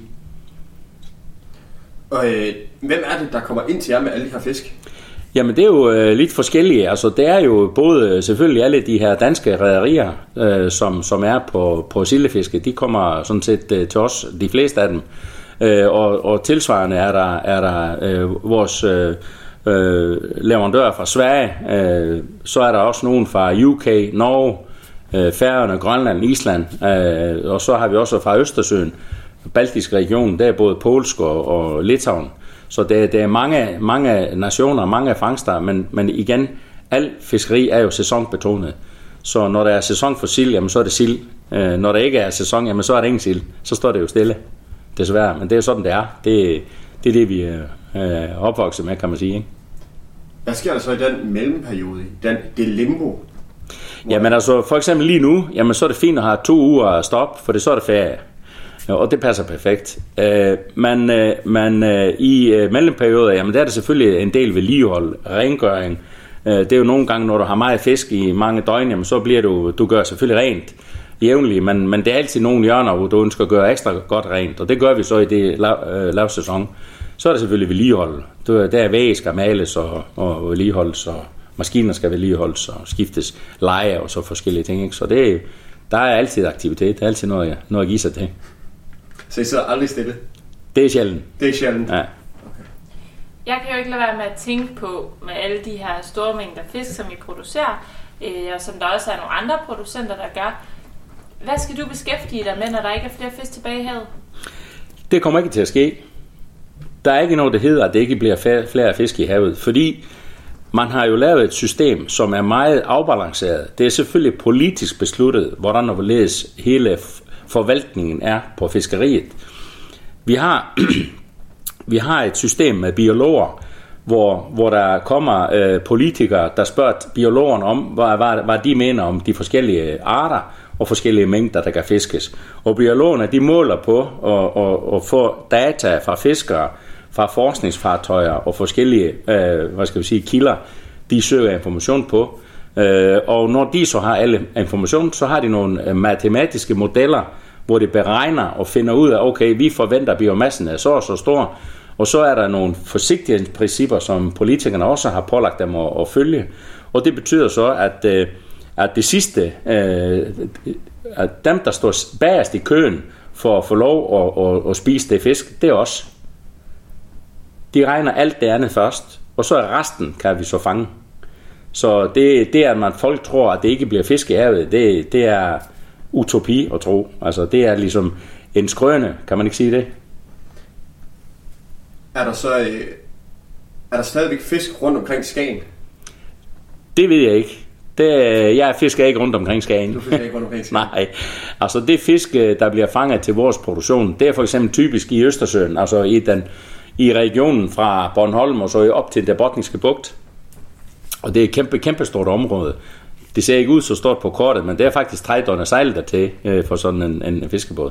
Og så er der selvfølgelig Nordsøen i sig selv. Det er, der er mange, der siger, at det er nok øh, Nordeuropas øh, mest effektive madkammer øh, til, til, til, til fisk og mennesker. Og, øh, og så er det selvfølgelig der ude i Atlanten, altså vest for Irland, der er der sådan noget blåvilling op omkring færgerne, og så op langs den norske kyst. Og det er jo klart, at fisken, den, den stimer jo syd og nord, og, og alle fisk øh, har jo et formål, det er at spise sig mæt. Øh, så, så det er jo den der, hvad skal vi sige, øh, rytmen, der er i havet. Altså det er jo en, en, en, en proces, som er ret interessant for dem, der, der studerer det. Men, men den fejler ingenting, øh, og, og den er balanceret. Så det er det selvfølgelig vigtigste, vigtigste for os, det er at sikre, at vi optimerer det, at vi, at vi fanger de proteiner, øh, der er muligt at fange, øh, og, og komme det ind i føde, fødekæden til folk. Det er jo således, at nogle af de arter, vi fanger, eller bliver fanget til produktion, for eksempel en bristling, den er meget kortlivet. Øh, den lever måske en, en 3 år, 5 år. En, øh, en, øh, en, en, en toppis, den bliver maks 3 år. Måske nogle enkelte, der kan nå 4 års alderen. Men de er kønsmoden som etårige. Så de, de gyder måske to gange. Og, og det er super effektiv øh, hvad skal vi sige, øh, produktion af proteiner. Øh, det er klart, vi skal jo ikke fiske mere end, end bestandene kan tåle. Det er helt afgjort. Der er alle sammen enige i. Men det er med at finde den her fine balance med, hvor er det egentlig, hvor, hvor har vi sikker viden, som vi kan udnytte, så læser at du ligger lige nok det der, hvor du optimerer det, så læser du tager høster den bedste ud af det, der kan lade sig gøre. Det er meget nemmere på landjorden. Du kan se kornet på, på marken. Du kan se den mark, så kan du beregne, hvor meget korn du kan høste fra den mark. I havet, der er der lidt mere usikkerhed, fordi du, du har ikke helt samme mulighed for at kigge ned og følge med. Men vi ved jo ikke med teknologien. Måske om nogle år, så er der nogle droner, du kan sende ud, undersøgelske droner, der måler og følger med, hvad der sker, og så kommer de hjem igen med informationen, eller de sender den løbende hjem, informationen. Jeg ved det ikke. Altså, der, der måske et eller andet. Jeg er sikker på, at der sker noget nyt i teknologien, som gør, at vi får meget større sikkerhed i, hvor mange fisk, der, der kan fiskes af hver art. Når I er ude at fiske, eller I fisker jo ikke selv, Nej. men hvordan kan dem, der leverer fiskene til jer, fiske efter en bestemt art? Jamen det gør det ved, at mange af de arter, de øh, pelagiske arter, de, det er sådan en flokfisk. De svømmer sammen i en pool. Og efterhånden som teknologien bliver bedre, så kan de med de målegrej, det har i båden, så kan de se på sit grej, om det er en bristling, en makrel eller en sild. Og derved kan de så selektivt øh, flytte travlen i det vandlag, hvor den art, som de fisker på nu, kommer i travlen. Og så har de måske en lille smule bifangst, men det er, det er mindre end 5 procent. Fisker de så for eksempel øh, en hel stime, der er i det område, eller hvordan? Jamen, jeg tror aldrig, de når at fiske en hel stime, men de tager nogle del af stimen altid. Og så, og så leder de efter næste grusstime, for de ønsker også bare at tage en, en, en del ud af en stime. Øh, men, men øh, det kan hende sikkert, at en stime bliver fisket op. Det er jeg så ikke sikker på. Men øh, det ved jeg ikke. Det kender jeg ikke nok, nok til. Det er helt super. Jeg har ikke så mange flere spørgsmål, præcis som det her. Og det kunne også være spændende at fortsætte diskussionen, men måske med en fisker. Det synes jeg var en god idé. Jeg synes, I skal snakke med en fisker mere om fiskeriet, for det har jeg ikke så meget forstand på. Nej, præcis. Så, så man, øh, og, og, og gå lidt i dybden med det, for det er vigtigt for folk at forstå Ja. ja. den her balance, som, som vi arbejder med. Fordi der er ingen af os i industrien, vi skal ønske også at være de næste 60 år, Mhm. mm-hmm. ligesom at være de sidste 60 år. Så det er meget vigtigt, at vi holder en balance i det her. Ellers, ellers så går vi jo kold. Ja. Altså, tusind tak for din tid. Jo, og tak for besøget.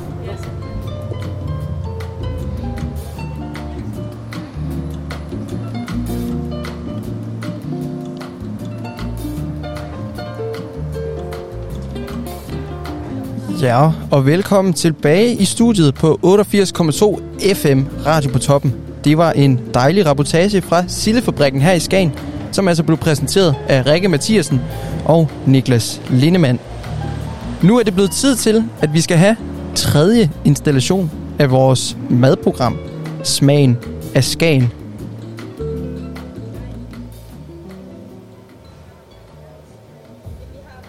Du lytter til Radio på toppen 88,2 FM. Vi sender nu Hvad er smagen af Skagen? med Frederik Borg og Robert Bob Nielsen.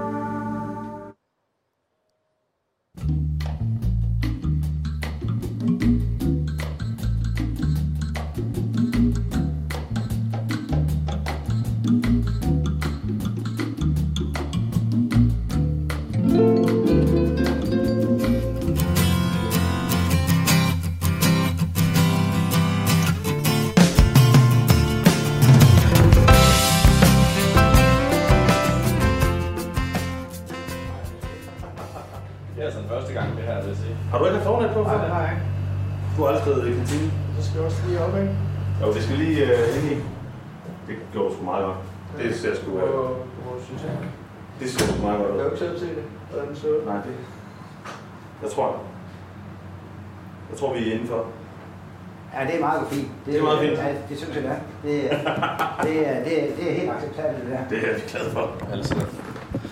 Jamen, øh, som I nok kan høre, så er vi øh, landet i... I øh, Sønderhaven. Sønderhaven. Gårdmejeri, er det ikke sådan? Jo, det er så. Jo. Det er rigtigt. Det er, I Brønderslev. ja, eller skråstrej Særsløv. Okay. Særslev. Ja, ja. Det her, vi må hellere være... Dag. Meget lokalt. Altså. Jamen, øh... Og det er Grete, hun er helt, hun er helt lap nu. Jamen, det... Altså, i, mund, i mundtøjet. Det nyder vi bare. Det kan jeg ikke sige. I er sgu rigtig flinke i dag. Og, øh... ikke få sat gang i, øh, få gang i noget, der ikke, øh, der ikke slutter, når vi er gået. Nej, nej, det, øh, det, er, vi- det er vi påpasselige med. Og vi har øh, mødt lidt forskellige allerede, men vi har fat i dig, Preben. Ja. Og hvad må jeg kalde dig? Er du direktør? Ja, det kan du godt kalde det. Ja. Altså, jeg, jeg plejer at sige, at jeg, jeg, jeg er ham, der lægger penge til, men uh, det er jo lidt det samme, ikke også? Altså, vi ejer det. Min kone og mig. Ja. Marianne og, ja, og øh, jeg er mig der. So you could fall in love with Times Square. Times Square. Vi skal have sådan en god undervisning sammen her. Ja, jeg kunne godt tænke mig at starte med at høre, hvad, hvad det er for et sted. Ja, Øh, jamen, øh, øh, vi startede i 2007. Øh, der byggede vi herude på gården her, et mejeri. Fordi jeg havde en eller anden idé om, altså, at øh, det her københavner blandt andet, det er jo, nej, lad mig lige, lad mig lige starte forfra igen. Mm.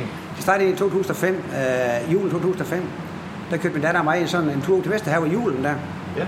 Og så på vej hjem, så kørte vi så forbi øh, øh, det lokale Engstrøm Mejeri dengang. Dengang var det et andelsmejeri, og så, så slog det mig lige, at hen ad mig, vi skulle starte en butik i København, en osterbutik. Ja. Og det skulle selvfølgelig så være den der ostap, der var det bærende grundsegment der. Men øh, vi fik jo sådan set øh, mange ting øh, sådan øh, ordnet der i forhold til, øh, at det ville vi gerne det der. Ja. Men så stod det sådan lidt stille. Så kom jeg i bestyrelsen op i det mejeri der, i Engstrup Mejeri der. Men så ville, øh, så gik, så ville skabet så, at det stoppede i... Øh, nej, det passer ikke. Så der i det mejeri, ikke også, der var et tilknyttet sådan en, øh, en konsulent, øh, en afsætningskonsulent, der hed Jan Holmsgaard. Ja. Og så dristede jeg mig til at spørge ham, øh, hvad, hvad tænker du om det her? Er det en tosset idé, eller hvad er det? det er en skide god idé, Preben. Og så, øh, jamen altså, når så man hører det, ikke også, og man er mig, så, så arbejder man bare videre sådan der. Så, så vi kom ind så langt, at vi var, vi snakker med nogle af dem, der står, eller, der, står for udlejning af, hvad det hedder, Købmagergade og så strøget over der, Ja. med det legemål der. Og vi har ikke, vi har ikke, vi har ikke fået nogen nøgle der, men vi har sådan en aftale med en over, han skal afstå legemålet der, op på Kultorv der. Men så gik jo ikke, øh, ja, så gik det så så galt, at øh, Marie, det måtte lukke i efteråret der. Nå, okay. Engstrup der. Og så står vi så der med, og vil så gerne det her. Så tænker jeg med mig selv, jamen altså, så gør vi det sgu selv sådan der. Fedt. Nu har vi jo så været landmænd i mange år sådan der, og jamen, vi har vel været nærmest OK som landmænd, hvis man kan sige sådan, så vi havde i hvert fald en egenkapital, vi, vi havde, øh, der var tilgængelig sådan der. Ja. Og så gjorde vi så det. Øh, søgte de der til os, vi nu, vi nu kunne få, ikke også? Eller skulle have. Og jamen så i august 2007, den 17. august 2007, der producerede vi første gang Okay. herude. Og der vi har selvfølgelig ansat en mejerit, ikke også sådan noget, der ligesom sådan havde forstand på det der, fordi det øh, er noget, jeg ikke ved noget om, så er det mejeridrift sådan set. Men, det, men, det, men altså, det, er jo, det er jo mere idéer, ikke også sådan noget. Det er Jo, det, der, er ja. det, jeg sådan får, ikke også sådan noget der, sådan ligesom, øh, det er det, jeg gerne vil sådan udføre sådan der. Øh, Det lyder fantastisk bare, og ja, så gør vi det bare selv. Ja, jamen altså, jeg har sådan lidt en... Øh, der er nogen, der siger, at jeg har en skæv tankegang. Så det er... Øh, altså... Det lyder som en fortagsom tankegang. Altså, der er der ikke... Jo, altså, Er der der, jo, der er nok det for at tage sig med i det sådan der, fordi altså, jamen det var sådan igen, øh, inden vi flyttede herop, der har vi haft en gård nede i Farsø i 10 år. Ja. Og så øh, flyttede vi så herop, og der var ingen, ingenting på gården, der var ikke engang en stald. Så vi startede med at bygge en stald, øh, mens vi boede nede i Farsø. Ja. Og så gør det så frem og tilbage der hele sommeren igen der, mens vi bygger herop, og så øh, havde kørt ned i Farsø. Så flyttede, så flyttede vi så dyrene herop i 95, ja. i september der. Og så går det sådan en, to, tre, fire år, sådan der, så, øh, så, så er det galt med mig igen. Det er sådan, når, når noget det bliver for nemt, så skal jeg lige udfordres lidt sådan der. Det kender jeg alt. Det kender jeg, Så, det kender jeg. ja, okay, ja, Det, jamen, det tror jeg øh, jeg jeg ved sørme ikke, hvad det er for noget, det der, men det er ligesom, uh, Det bliver for kedeligt. ja, på en måde der, så skal der ske noget mere. Ja. Så begynder jeg at køre som ejendomsmaler, Okay. uh, landbrugsejendomsmaler. Ja. Fordi der skal man ikke have nogen uddannelse, ikke også? Det er noget at gøre med handelskøb, der er, ikke, der er, man, ikke, øh, de er, ikke omf- der er man ikke omfattet af forbrugeraftaleloven. Nej. Der. Så det, det, det virker det fint i der. Det gør også i en, måske en 3, 4, 5 år, sådan noget der. Indtil jeg blev så træt af at skulle snakke ting op, sådan der. Mm. Det der med, at ligesom, man skal sige noget, det er meget bedre end det er, ikke også? At det er bare så forfærdeligt. Ja. Så sidst, jeg blev så træt af det, så øh, det, det kunne jeg så bare lade være med, ikke også? Og så holdt jeg bare med det. Ja. Øh, Det er også, hvad jeg har læst om stedet her. Det, det, det lyder, øh, I lyder meget ærlige om, hvad vi laver, når man læser på hjemmesiden. Jamen, øh, altså, det er vi også sådan Ja. der, fordi... Øh, nu skal jeg ikke sådan stå og med glorie sådan der, men det er bare nemmest det hele, at ligesom at bare at sige ting, som de er sådan der, i stedet for at man sådan lige sådan skal øh, lige pynte lidt på det hele, ikke også, sådan der. Jo. Fordi øh, går det skidt, ikke også, men så går det skidt, eller sådan der, og så er vi ærlige om det, ikke også, og går det godt, jamen, så er vi vildt glade for det her, sådan Ja. der. Så det er... Og der er jo selvfølgelig også noget der imellem, ikke også, kan vi sige. Jo, jo. jo, jo. Og går det godt? Nej, det gør det ikke. Nej. Men det er jo så det her skide corona, ikke også? Du ved, vi er ikke sådan helt kommet over nu, eller sådan der. Så det er... Ja. Øh, man kan sige et eller andet sted, vi er jo sådan lidt blevet øh, anerkendt, fordi vi har gjort, at vi har vundet mange priser ved, øh, nu siger jeg verdensmesterskaber i Ost. Ja. Der er noget, der hedder World Cheese Awards. Og så er der også en, en World Champion Contest øh, over i USA. Ja. Der er jo taget præmier altså flere år sådan i træk, eller sådan der. Okay. Det er... Og nu var smørk også, jamen altså, vi er ikke sådan deltaget i nogle konkurrencer med det, ikke også, men sådan forsigtigt sagt, så nogle de har brugt vores smør i flere år i træk, eller sådan der. Mm. Noma? Ja, Noma, ja. Ja. Så det er... Okay. Og, det, og det gør de stadigvæk? Ja, det gør så. Det, er- Sejt, mand. Det er jo en kæmpe, Ja, det er også kæmpe det, jeg sådan der. Det er jo ikke fordi, vi vil sådan, jeg vil stjæle noget for dem af han sådan der. Nej, nej. Men det er også svært ikke at sige, at vi ikke uh, leverer til dem sådan der. Så det er skal sådan. man da. Det, ja, ja, det, er, det er da kæmpe kado til jer ja, også. Jamen, det er også at, det. øh, Det er de, sikkert. de, tager jo kun, de tager jo kun det bedste. Ja, jo, helt sikkert. Det er også det, vi tænker sådan der. Så det er... Og hvad, hvad er det, I leverer til i, øh, i Skagen? Jamen, der er noget, der hedder baghaven der. Ja. Og jamen altså, jeg ved ikke lige, hvad, hvad, hvad altså... Jo, jeg ved nok, hvad det er, ikke også? Men altså, han, han får jo ost, ikke også? Han får, ja, det, Ja. det er den fyre faktisk op forleden dag. Ja, okay. Ha- Ham der er englænder, ham Mik, uh, Mi, uh, hvad han hedder? Og jeg ved sgu faktisk ikke, hvad de hedder. Nej, men det, er- det sådan, han, er, han er englænder, ham vi snakker med sådan der. Okay, okay. For mig så er engelsk, det er ikke lige det allerbedste sådan der. men, uh, men, han, men han starter med i hvert fald, ikke også? Du ved, og de bruger vores oste sådan til, der, til det, vi nu laver deroppe, og sådan Ja. der. Øh, jamen, jeg ved ikke lige, hvordan de, de passer ind, ikke også? Men det må jo passe med deres bageri på en eller anden måde, sådan Ja, der. det er- Jeg tror, de laver boller med ost, ikke? Og sandwich og... Jamen, Ja, altså, lige Ja. præcis. ja, de laver sikkert mange andre ting, jeg ikke har opdaget. Og det er jo også det, at det vores program ligesom går ud på, det er, at vi prøver ligesom at finde frem til, hvad smagen af Skagen er. Ja, ja, ja. Sådan grundlæggende, og det er jo et stort spørgsmål, men vi har i hvert fald hørt det her Sønderhaven øh, Gårdmejeri Ja, nævnt ja. flere steder. Ja. Så det tænkte vi, det blev vi nødt til at komme ned og se, Ja, hvad, jo. hvad det var for noget. Ja, hvad det handler om. Der. Ja, lige Ja, præcis. det- Så vi er ja. meget glade for at være her. Ja, jo, jamen det er jeg glad for. Ja. Det, så... Skal vi gå ind og kigge lidt på ja, øh, jamen, serierne? Helt sikkert, bestemt. Vi kan starte med at kigge på Chris, har jeg sagt. I kan ikke have han lige før? Jo, jo, jo. Han, jeg tror, han løb der. Han er ved at, han er ved at viske ost nu. Det er sådan, at det vil sige, at det er en rødkædkultur, vi blander i den her, ikke også? Jo. Og så er det sådan at sat sammen med sådan noget, uh, det ligner tapetklister, det er for at få det til at hæfte ved osten der. Ja. Og det gør så, at osten den får immunforsvar. Ja. Og så at det modne osten udefra og ind, det er det, som det her, den her rødkædkultur, den skal gøre. Sådan der. Så og det er det, han gøre nu. Hvad, hvad er det for nogle oste, vi, øh, vi har? Jamen, det er forholdsvis kommandante, der står henne lige nu, sådan der. Ja. Og har på der er lige en enkelt fra Svendbo, der er. Det er... Hvor lang tid, øh, hvad, er, hvad er stadierne? I, øh, i, Jamen, stadion, de er sådan, her, herinde der er de, de store oste, også? De der 4,5 kilo oste der. Ja. De er cirka små tre uger sådan der. Ja. Så er de færdige herinde. Så kommer den ind på uh, et andet lager. Ja. Og så begynder mod, og så må de færdige derfra. Okay. Uh, og det er noget kommandant, der skal gerne modne over et halvt år, før den er klar til at sælge. Hvor lang tid selv? Over et halvt år. Over et halvt år? Ja, det, er, så, så det er sådan meget en fast ost, hvis man siger sådan der. Er det jeres, er det jeres stjerne? Ja, det er det sådan set. Det er det, det, er det blevet, ja. Det er sådan noget, at der kommer nærmest sådan en slags, øh, hvad skal du kalde det, patina på, sådan der. Så det er... Så det, er- det er ligesom et, øh, et, et trademark? Ja, ja, ja, det kan man godt sige. Ja, ja, det er det, er det blevet. Fedt. Og jeg bliver nødt til bare at sige, at det dufter ret fantastisk. Ja, det gør det. Men øh, det skulle gerne dufte øh, på den rigtige måde, sådan der. Og det ved jeg også godt, det ved jeg så også med mig selv, det gør nu, sådan der. Så det er... Det, der, der dufter rigtigt. Der Jo, dufter jamen, rigtig jeg er i gang på ikke godt? Nu larmer den måde, hvad den gør. Det dufter har rigtig dejligt. Ja, det gør der. Ja. Altså, altså hvis Chris Havn siger, hvis han, hvis siger noget om, så kan han også bare gøre det, jo, det er jeg ligeglad med og sådan der. Så det er... Så han kan bare stoppe det, hvis det er. Ja. Chris! Jeg har sagt jo også bare, altså du kan bare snakke lidt med det, ikke også? Jeg snakker meget, meget, meget, jeg skal nok snakke, hvis jeg kommer på det. Hvis, øh, ja, nu står vi med, med mejeristen Chris. Ja. Ja, og øh, du står her med en, en, en lettere blød ost, og så kan vi ligesom se alle stadierne her med, at øh, de går, altså det er den samme ost hele vejen igennem, ikke? Jo, det er alle sammen ost, der er produceret med håndkraft her på stedet. Øh, og det er jo det, der gør det spændende her på stedet, det er, at man er med i hele processen. Faktisk nærmest fra malkning til det færdige produkt. Øh, man er med i hele processen, og det gør det super spændende. Det er, det er egne køer, ikke? Jo, det er egne køer, der er lige på den anden side af gårdspladsen Hvor herovre. mange er de har? En 75 stykker. Ja, det komme lidt på. 75? Ja. Det er fordi, at øh, vi har besluttet os for at sætte korten alle ned til det, der passer med det, uden for afsæt. Ja. Fordi det andet, øh, det er bare sådan, øh, det er jo lidt øh, at øh, vi kan også sætte uden for sådan der. Så der, ikke er, så der er mindst muligt spild? Ja, ja, ja. Selvfølgelig. Altså vi har så, vi, vi kan så sælge mælk til Arla, ikke også, men i og med at det ikke kommer hen igen, også, så sætter vi kun noget 3 kroner til, fordi det vi laver ud over det ud over. Ja. Så det er lidt dumt, som vi laver mælk, man kan sige. Ja. Og sådan uh, arbejdskraft, det er ikke nemt der at ud af, alt sådan der. Så det er okay. i hvert fald ikke herude, så det er, så... Og nu er det jo radio, og det er jo et åndssvagt medie til at snakke om mad. Men, men Chris, hvis du skulle prøve at beskrive smagen af den her, hvad, kommandante? Hvad hedder hvad kalder det? Der var Jo. Ja.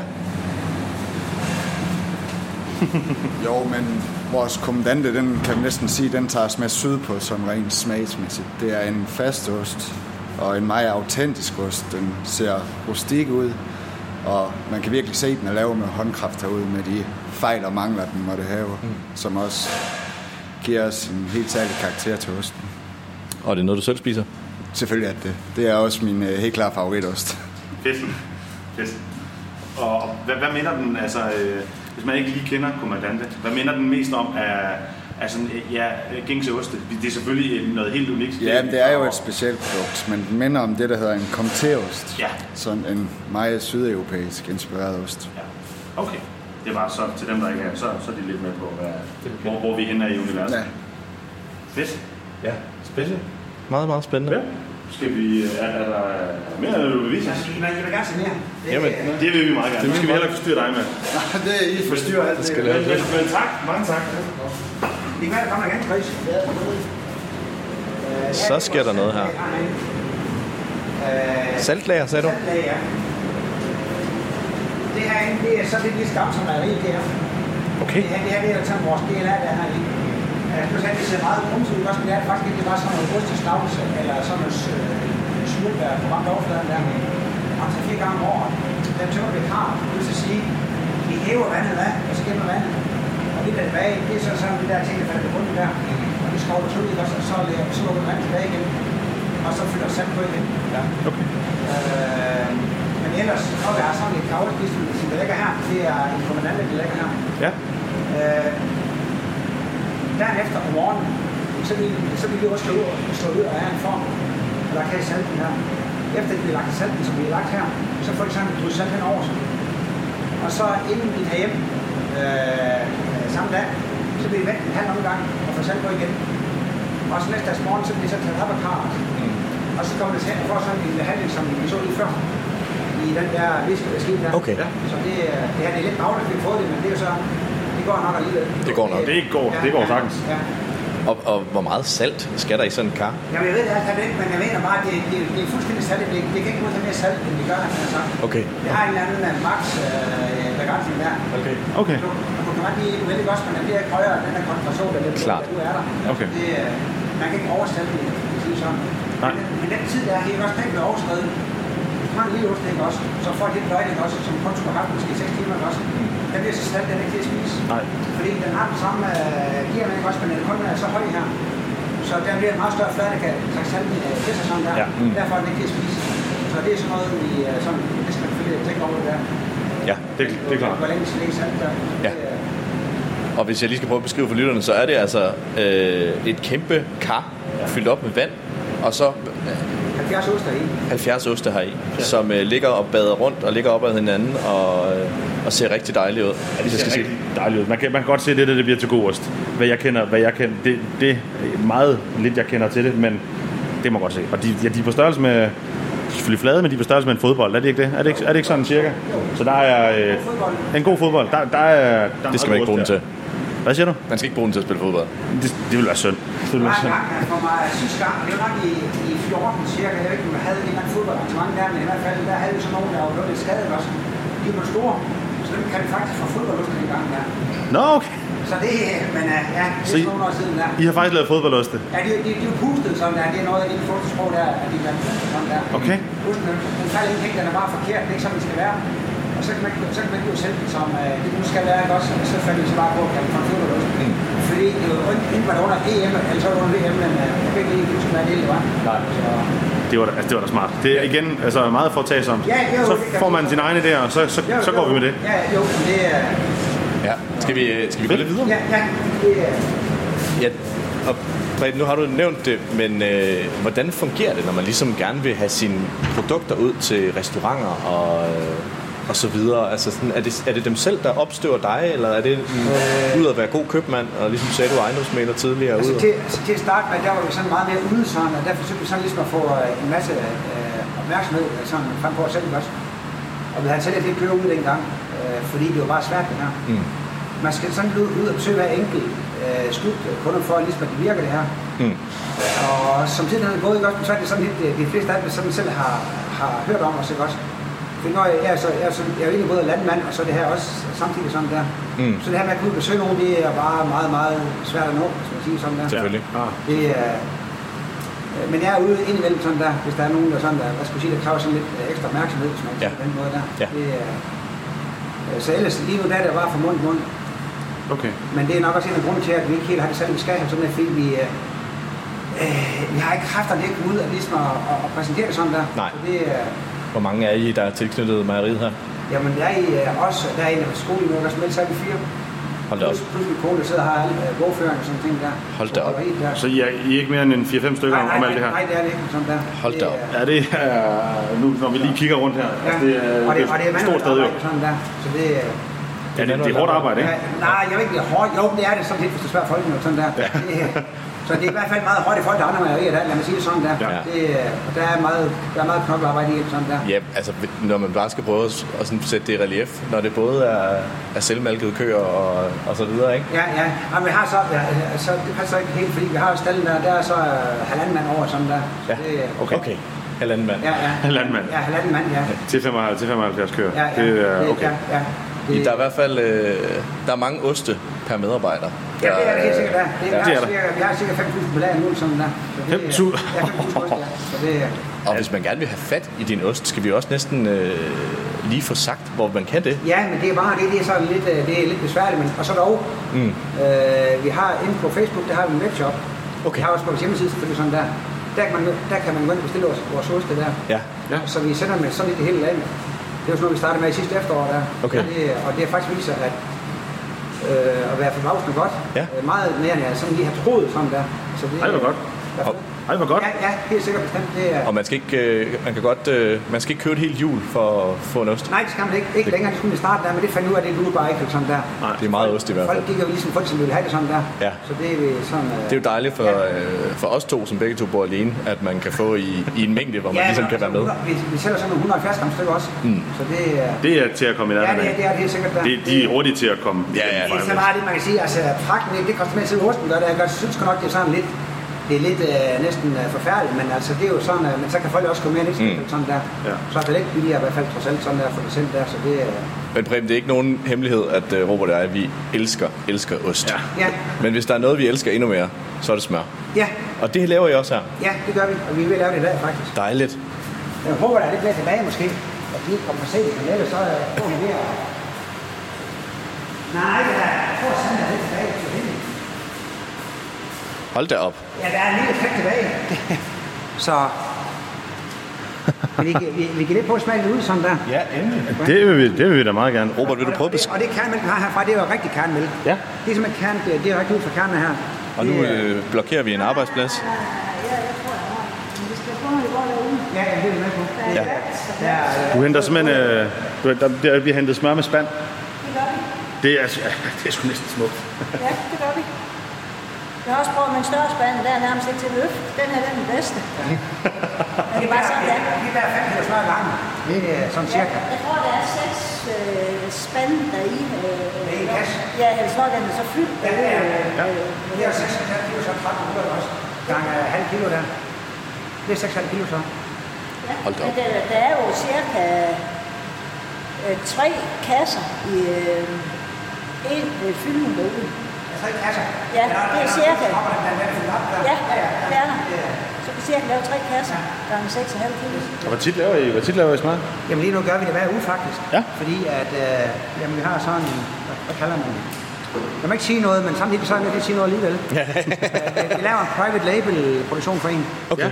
Øh, og de, de stiger, og de stiger, og det stiger hele tiden. Ikke? Okay. også? Og det er fantastisk, at de gør det. Ja. Så derfor er vi nødt til at lave det hver dag, for ligesom, at vi vil, kunne- vi vil kunne følge med den her efterspørgsel, som vi ved, der kommer sådan der. Ja. Okay. Så det er jo egentlig ret fantastisk sådan. Men det, er ikke, det kan ikke afsløres nu, hvem det er. Jeg synes ikke, jeg må... Nej, det, Ja, vi vil heller ikke presse nogen til noget. Nej, det vil jeg ikke. Endelig. Det skal vi ikke.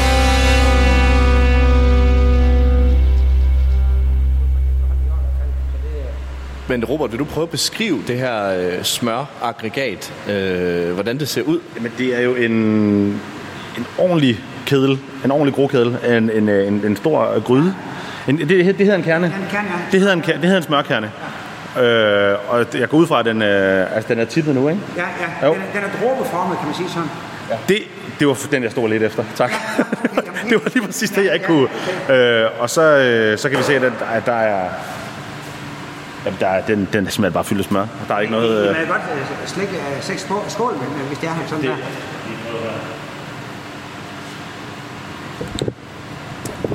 Ja, det gør jeg så sådan lidt. åh, det smager godt. Altså, nu vores smør, det er jo sådan lidt pisket creme fraiche. Ja. Uh, det, det har taget to dage om at nå hertil. Man kan godt, man kan godt smage, altså det er sådan lidt ja, pisket, og, Ja, og det, ja. men det smager bare af, Og af, vi- af rigtig god mælk. Og hvis I dufter til det godt, så vil I få den her, her duft af creme fraiche op imod og sådan. Så plejer det at være. Ja, det, det er 100% det, det man gør, Det ja. er faktisk... Øh, Det er rigtigt. ja, det er... Det er nemmere derude, hvor du, står, du har sådan øh, sæt- sæt dem tættere på næsen, men du kan ikke godt være fint, så får du sådan øh, Ja, så, hovedet fyldt med så får jeg, men, altså, men altså, fordi man får lidt smør i hovedet, det er der nu aldrig. Det, det smager fuldstændig det fantastisk. smager godt. Det, øh, det, er der, det skal der virkelig ikke øh, have nogen tvivl om. Men det smager det, virkelig det smager godt. virkelig, altså, med god mælk og af, af græs. Ja, jo, altså det er jo sådan, man kan sige så, at du, du kan bruge smør som ret i sig selv, også, hvis man siger sådan der. Det er at grød sådan der. Ja. Det, er, det er måske andre gange, men det her, her kan du virkelig gøre det sådan der, og så få noget som, altså, det smager bare godt. Det der, med, det er lidt, det, det kan man, man kan ikke sige noget, det smager godt, men altså, men det her, det er ikke bare noget, vi siger, det, det er virkelig godt. Nej, og det smager øh, ja, friskt og naturligt, og har sådan en, ja, en aura af, at det føles bare godt for en. Men for også en. sådan øh, lethed. Ja. Altså, øh, jeg synes jo, klart lækker fedme, men ikke... Smagen, jeg kan aldrig huske, huske, huske, hvad det ord, det hedder sådan der. Øh, Hvad, hvad kan du bedst lide? Altså, hvis du skal, hvis du skal bruge smøren, er det, er det bedst på et stykke, på, på et stykke brød? Hvad er du, hvad er du mest selv til? Altså, jeg er mest selv til at prøve et stykke brød sådan der. Ja. Jeg synes, øh, at det er næsten skam at stege med det sådan der. Ja, Men der ja. er nogen, af de, de, de køber det bare, de køber sådan to, tre, to-tre kasser gangen der. Mhm. Og så lægger, de, så lægger de det i fryseren der, og så bruger de det til, til at stege i deres mad sådan der. Okay. De vil kun have vores mad, så, altså undskyld, vores smør. Ja. Deres madlavning der. Det er...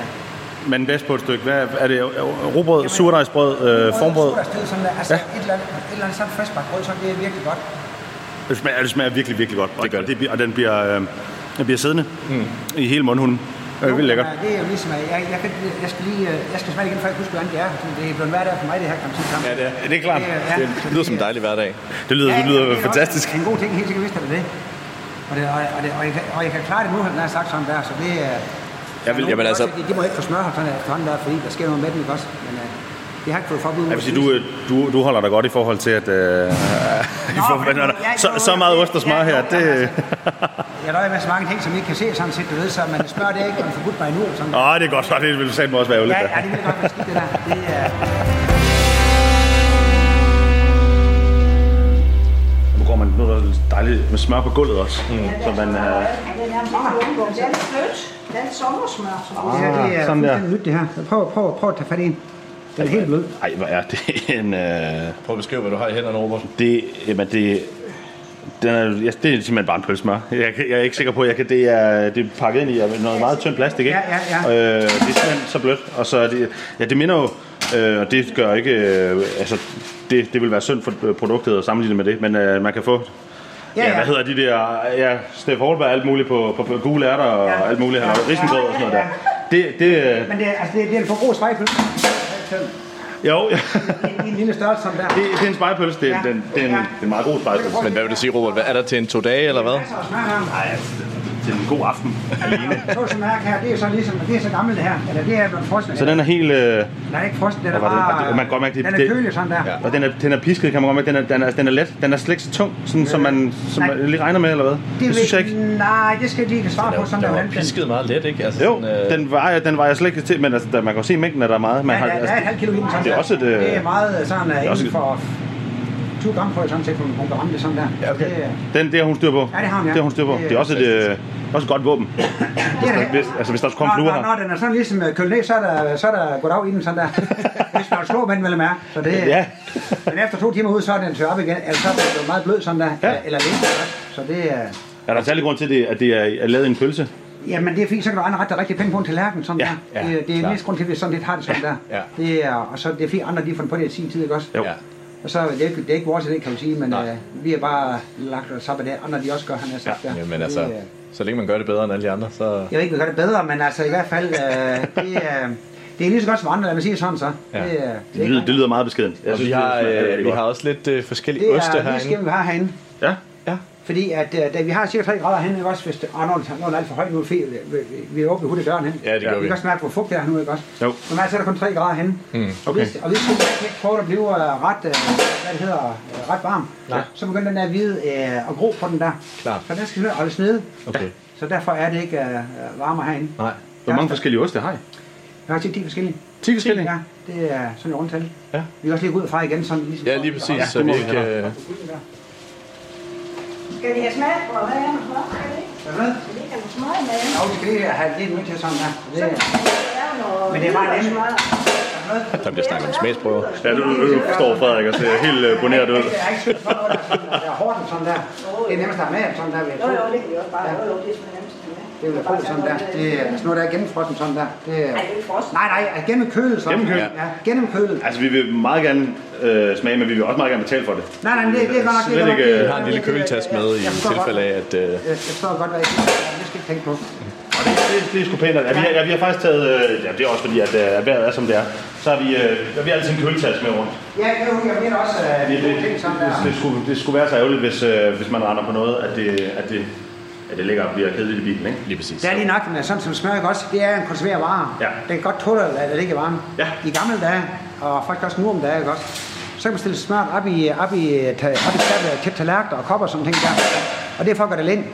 Ja. Det er sagt stået op i en uge sådan der. Mm. Okay. Fordi så er det så nemt at smøre ud, sådan, sådan at smør det er så hårdt, ikke også? Og lige med, i hvert fald vores smør, det er her, sådan. Så bare det stille op i et skab, ikke også? I en, omkring 20 grader, ikke også? Så, så står der, så bruger man det. Okay. Indtil man har brugt, uh, brugt apple sådan der. Det kan det godt tåle at stå Ja, der så det længe. kan det. Og det har det altid kunnet sådan set. Okay, så det vidste jeg faktisk Nej, nej, men det er mange, der ikke ved nu om det er. Så det er- og osten, det er også en konserveret. Ja. Det kan man sagtens uh, lade stå i varmen, sådan der. Okay. Det skal det ikke noget ved. Men der er jo sket noget ved, hvis du står i uh, bagruden af en bil i en måned, ikke også? Så, så kan du ikke forvente, at du har en frisk vare sådan der. Nej, det, jeg tror ikke, der er meget, der Nej, går der at stå i Nej, nej, det er det, er det ikke. Men det er også derfor, vi sætter vores ost uden køl. Det er fordi, det er en konserveret vare. Ja.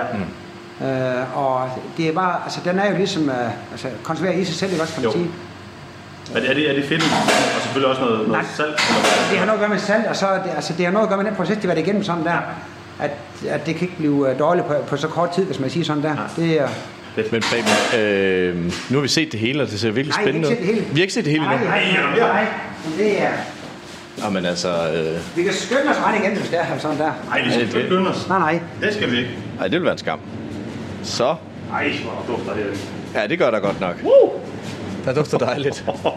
Det her, det er vores kommandante hele vejen ned, ja. Ja. Og det er dem, som øh, vi laver rigtig mange af. Ja. Til den der privat, øh, private label der. Det, er- Som, Og Robert, jeg, helt hemmeligt. jeg tænker næsten, at, at jeg vil beskrive det her lidt som, øh, hvis der er nogen, der har set øh, øh, Indiana Jones. Ja. Øh, jeg mener, det er etteren, hvor der til sidst, øh, man kører ned ad sådan en lang øh, fabriksgang, ja. hvor der er fyldt med naziguld og så videre. øh, det er det samme, det her, bare med en helvedes masse ost. Det er med, ja, men, men med, altså, jeg vil hellere have det, end jeg vil have guld. Det vil jeg også. Det, og, og, og, og dufter sindssygt dejligt. Det gør der. Og, og, så en, og en lille smule ammoniakket, er det ikke... øh, jo, det er rigtig nok. Jo, det er rigtig nok. Jo, jo, det er det. Det er, Og det, hvad, hvad er, det, er det i forbindelse med osten? Hvad Men det er fordi, der, altså, man kan sige, altså, når noget af dem bliver ældre, godt, så, så afgiver den ammoniak og sådan der. Og det er, så- altså, når noget bliver rigtig gammel, godt, så bliver den sådan ammoniakket i det sådan der. Det er det, man siger også sådan set. Så, det, så vi, kan, vi kan dufte, at det, Ja, ja, men det det er, er- at, de, ja, at de er lavet. ja, det er fuldstændig rigtigt. Det er, Ja, og det dufter virkelig godt. Det dufter fantastisk. Den her frem for sjov sådan der, det er sådan en, øh, en lavret øh, rød sol, vi har, der er belagt med vinkvas. Så det her, det er en vinkvasost. Ja. Og jeg vil ved den påstand, at de er ved at være rigtig gode, dem her. Ja. Jeg kan gå Hvad- for, hvad er det, der er på her? Det er vinkvas. Det, det er, det er, Det er simpelthen øh, det er resterne af en vinproduktion over for Allersvile, Allers, Allersvile Vingård. Okay, ej, hvor sjovt. Nej, hvor sjovt. Og det kan holde sig uh, uendeligt, det her. Det kan holde sig, det, Det er... har, det har et BH på under 3 sådan der, så det er sådan noget, der kan holde sig meget længe. Det kan, ja, det, er- ja, det er klart. Det er, men det, det er simpelthen, øh, jamen, det, det er det, man kalder, ja, det ved jeg ikke, bærmen. Ja, ja det kan du godt sige, at ja. det er skallen, der holdt der, uh, vin, selve vindruen, ikke også? Og så, og så uh, kerner det der, ikke også? Hvad hedder, hvad hedder sådan fætter? Uh, jamen, det er bare en, uh, hvad det hedder, en, en, vin- en vinkvasost. En vinkvasost? Ja, vinkvasost. Ej, hvor sjovt. Vi laver 50 af den der, fordi at, uh, vi tænkte, vi vil jo prøve tiden at prøve det sådan der. Det skal, lige, er- det skal lige prøves af, ja, se om, ja. om det er... Ja, men jeg vil sige, som I kan få en med hjem, og så kan I prøve at se, hvordan den er. For det kunne, det kunne være, I, øh, jeg tror, I, er det- I er det ret at spørge, fordi I er ikke sådan præget på forhånd med, med at... Ja, det ved jeg ikke, det kan godt ske, at jeg tager fejl, ikke også, men er I ikke decideret osternørd af i det her sådan der, decideret sådan. I kan godt lide, øh, Vi kan, godt lide rigtig- ost. Vi kan rigtig godt lide ost, Ja, men ja. vi er ikke, altså, det er ikke, det er absolut ikke Nej, nej, men nogen professionelt. nej, nej, nej, der er nogen, der er så professionelle, ikke også, de siger, jamen det er, det er ikke godt, at det smager en eller anden, mm. så får man sådan et eller andet uh, åndssvagt udtryk, ikke også, Jo, som jo, jeg- jo. jeg ikke kender selv sådan der. du skal have nogle, øh, nogle, nogle der, almindelige mennesker, Ja, der ja, ja, kan ja, lide ja, at- at lide ja, ost ja, til at det, spise. det, vil jeg, det vil jeg sige. Det er. Men altså, vi skal da ikke have sådan en helt sådan en stor en der. Jamen, det kan jeg godt få. Det er næsten nemmere, I får en, i stedet for det dele den her. Men hold da kæft, det er jo en kæmpe Så ost, den I, der. I kan holde en lille fest, så hvis det er sådan Ja, det, det, det, vil vi, vil vi, det vil vi gøre. Ja. Nej, tak. Jamen, uh, Ej, hvor er det. Og så, og så det vinkvæs, hvor, hvor, hvor det hed Allers, Allers Ville. Aller, Allers Vilde Vingård. Allers Ville Vingård. Han var for lige at hente en, en kommandant ost her i går, fordi han skal bruge den til hans øh, gæster derovre. Sådan der, så, så har han en eller anden, øh, øh, hvad, hvad, kalder vi det, sådan øh, rundvisning og sådan ting ja. der. Det er en mand på 76 år, sådan der. Han starter i blokhus øh, hver tirsdag. Okay. Her i sommeren der. Så det er... En labyrint af ost. Ja, jeg har tit drømt om. Jeg har bare aldrig kommet ud. Ej, ja, det er... Smukke, gule og hvide. Det, det, ligner sådan, det ligner mursten. Det er 70 måneder gamle, dem her. 70 måneder? Ja, det er... Det, det kan jeg slet ikke gøre op i... Okay, det, Ej, det, det er lang tid. Det lang er, tid? det er også udtryk for, at nogen skal have solgt, så jeg kan få solgt, så så det er... Okay, så, men, men altså, de bliver vel ikke, de bliver vel ikke dårligere? Nej, det gør det, det bare bedre af det sådan set. Det, så på den måde er det... Og så, og så bliver der mindre og mindre øh, ost, ikke også, fordi de, er, der, altså, de, de går det på en eller anden måde, også? Jo, jo, de, altså, de, de smider, de smider noget ved, ikke? Men det, på den måde er det vel en, en udmærket investering. Altså, de, de, de bliver ikke dårlige. Nej, det der gør skal det selvfølgelig være plads de til kan dem. bare, De kan bare komme og se på sådan der. Ja. Men der er nogen, der godt kan forstå det der, at, øh, at de bliver det og sådan der. Ja. Men hovedet, hovedet har de kan ikke forstå det. Nej. Fordi man ikke øh, ved noget om osten sådan der. Klar. Det, er, Det kan vi i hvert fald, det er jo så det, vi kan prøve her og udbrede Ja, lidt. ja, At, at, ja, øh, ja. at det, er jo, det er jo faktisk dem, der ser farligst ud, der er bedst. ja, det er det sådan set. Det kan man sige, ja. Ja, ja. Altså, kongen, de har også øh, de har noget med, at jo mere tarve låst ud, jo bedre er det. Sådan der. Ja, ja, ja. Det er inden for den her gren her. Det er bestemt. Det tror jeg også, vi er helt enige i. Er vi ikke? Enige, ja. Nu må vi hellere, øh, inden, at, øh, inden vi øh, slutter helt til. Det er en kæmpe oplevelse, det her, at være omgivet af ost. Og ja, det, og nu bliver vi også ved at blive sprøjtet til. Nu vil vi vaske gulv. Fantastisk. Øh, er vi på vej ud igen, eller hvad? Hvad tænker vi lige? Eller? Ja, ja, ja, det tænker jeg. Vi skulle ikke lige tage lidt og sådan, sådan der. Nå, ja, det, Gerne. Det vil vi da, det vil vi da Ja, meget det gerne. synes jeg helt sikkert. Øj, undskyld. Vi, øh, så ikke, øh... Jeg må så prøve at skvatte. Nej, det kunne jeg sagtens finde på. Det kunne jeg også sagtens.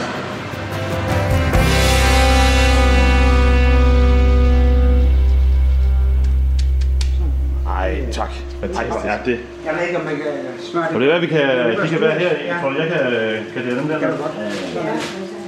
Så er det lidt er sgu- mere sådan der. Kæft, tak. Men... Jamen, skal du ikke også have dem der maske ved det? Jo, jo. Hold da op, mand. Skulle du have brugt den første fisk, eller hvad? Kan det godt? Det er alt for galt, det Ja, det er for galt. Der er kilo. Okay, flere, altså flere kilo. Et kilo flere, jamen det er jo det samme. Altså, det er sådan, og den er, den er god, den der her. Den er god, den der.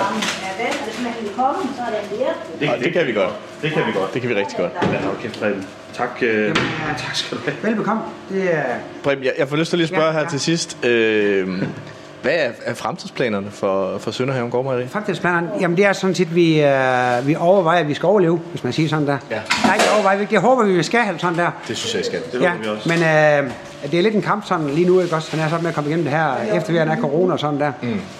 Øh, men vi kan sådan mærke, at der bliver mere og mere interesse for det. Mm. Så det tager jo som et godt tegn. Så det, øh, ja, det er sådan sagt i, øh, jamen, øh, lige for jer, der han har sagt der. Så det, øh, Det er det her, du brænder for. ja, det er det. Ja. det øh, jeg ved ikke, man kan høre det, men øh, det er det, vi gør. Sådan der. det kan man. Ja, Det kan man. øh, Og det er også det, den her, øh, det her program har jo den her lidt øh, skøre titel, øh, hvor vi prøver at undersøge, hvad, hvad smagen af Skagen er. Og Ja. kan man sige, at, at, at smagen af Skagen er ligesom hårdt arbejde og, og, og ja, dedikation og virkelig bare sådan en hengivenhed til produktet, eller, eller hvad tænker du? Jamen, øh, det er nok lidt en, hengive, en hengivenhed til øh, projektet. Ja. ja. Og på, altså, øh, er det så ost, også? Det er så det ikke også, at vi ligesom har kastet os over. Men det er fordi, det er, fordi det, er, det er naturligt for os, og det skal ost, når vi har dyr, der har, og vi har mælken, ikke også?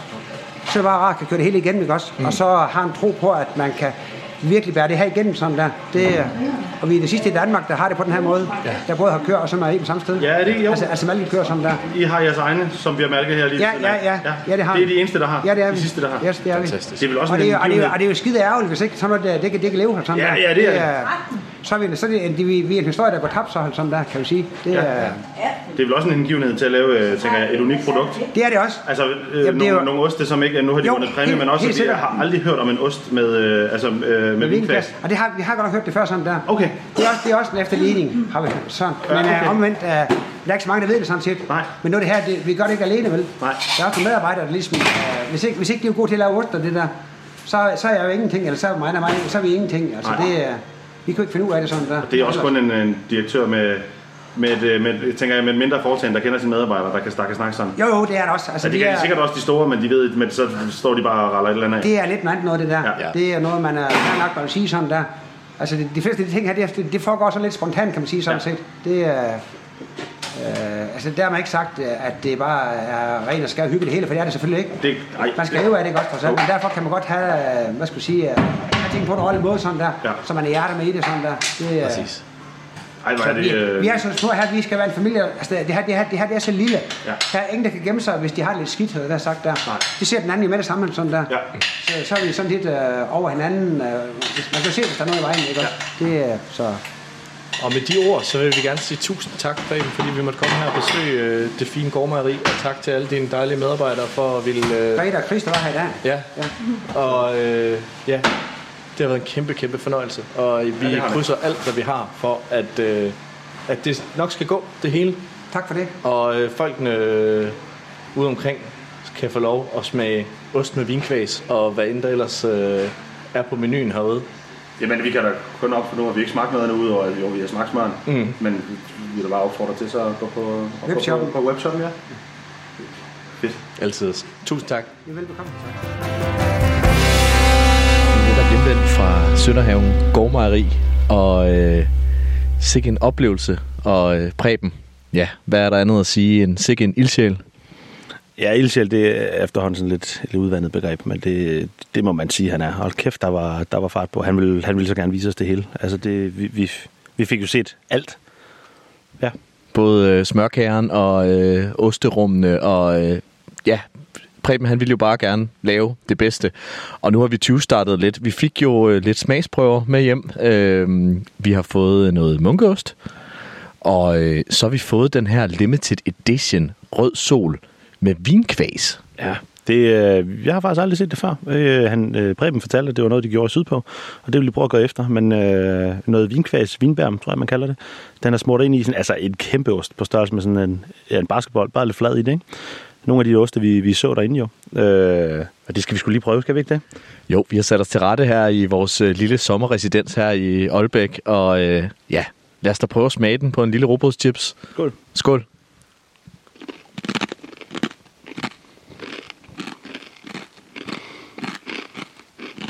Jamen altså. Det smager ret godt. Hold da op. Sikke en smag. Meget intens smag. Men, øh, og man kan godt smage, den, det er en rødkit ost. Men den, det er ligesom, den hjælper den lidt på vej, den her vinbærm her. Eller vin, vinkvasen her. Jeg tror, han fortalte Preben, at det havde en, øh, en pH-værdi på 3, ikke? Ja. Øh, så der er noget, der er noget syre i, og det, det klæder det egentlig meget godt. Ja. Så det bliver ikke så tungt. Og den har jo lagt i hvor lang tid, kan du huske det?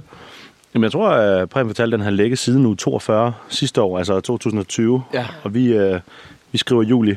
Vi skriver midt juli 2021. 2021, ja. Så den har vel ligget sådan tre kvart år.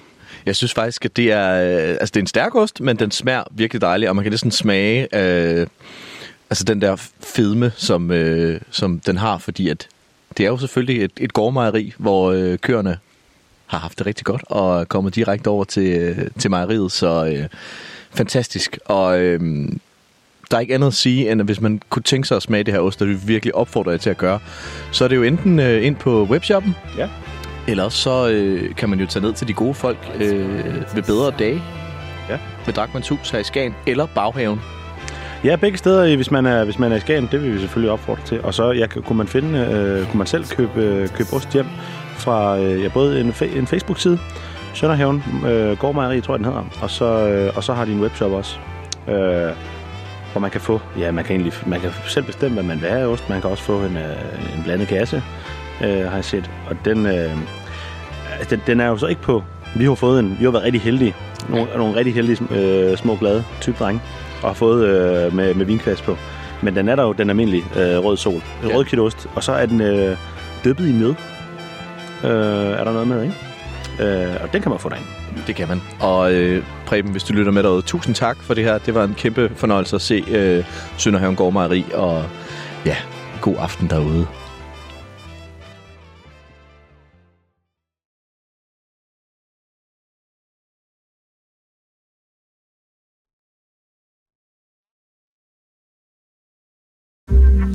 Du lytter til Radio på toppen 88,2 FM. Vi sender nu Kærlighed i klitterne med Rikke Mathiasen, Emilie Skovkær og Simone Springborg.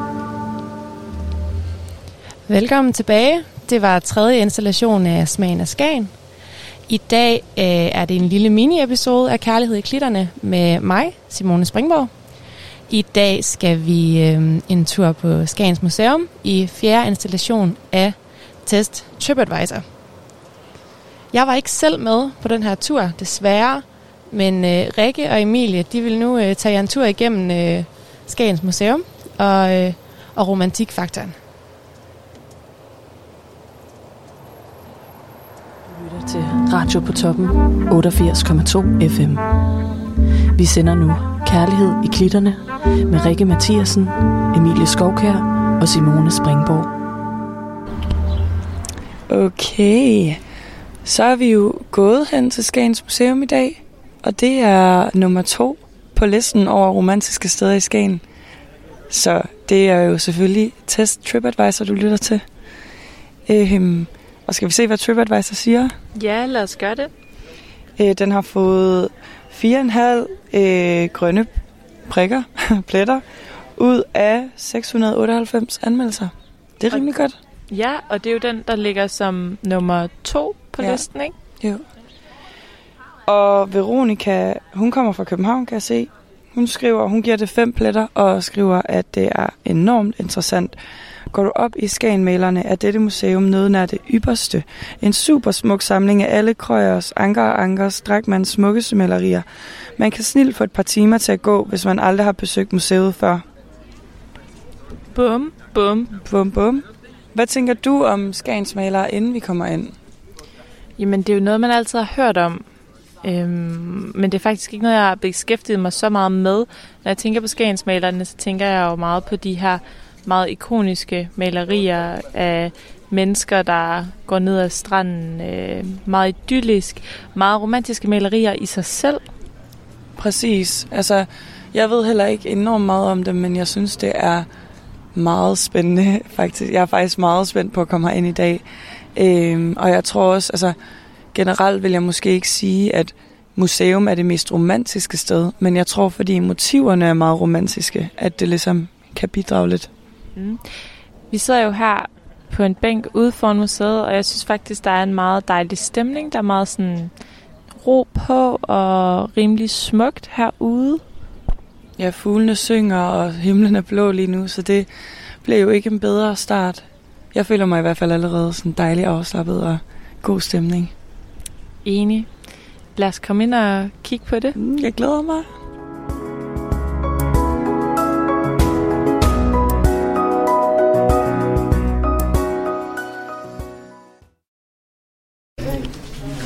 Ja. Vi er kommet ind på museet. Ja. Og nogle praktiske informationer er, at de har åbent hver dag fra 9 til 17. Ja.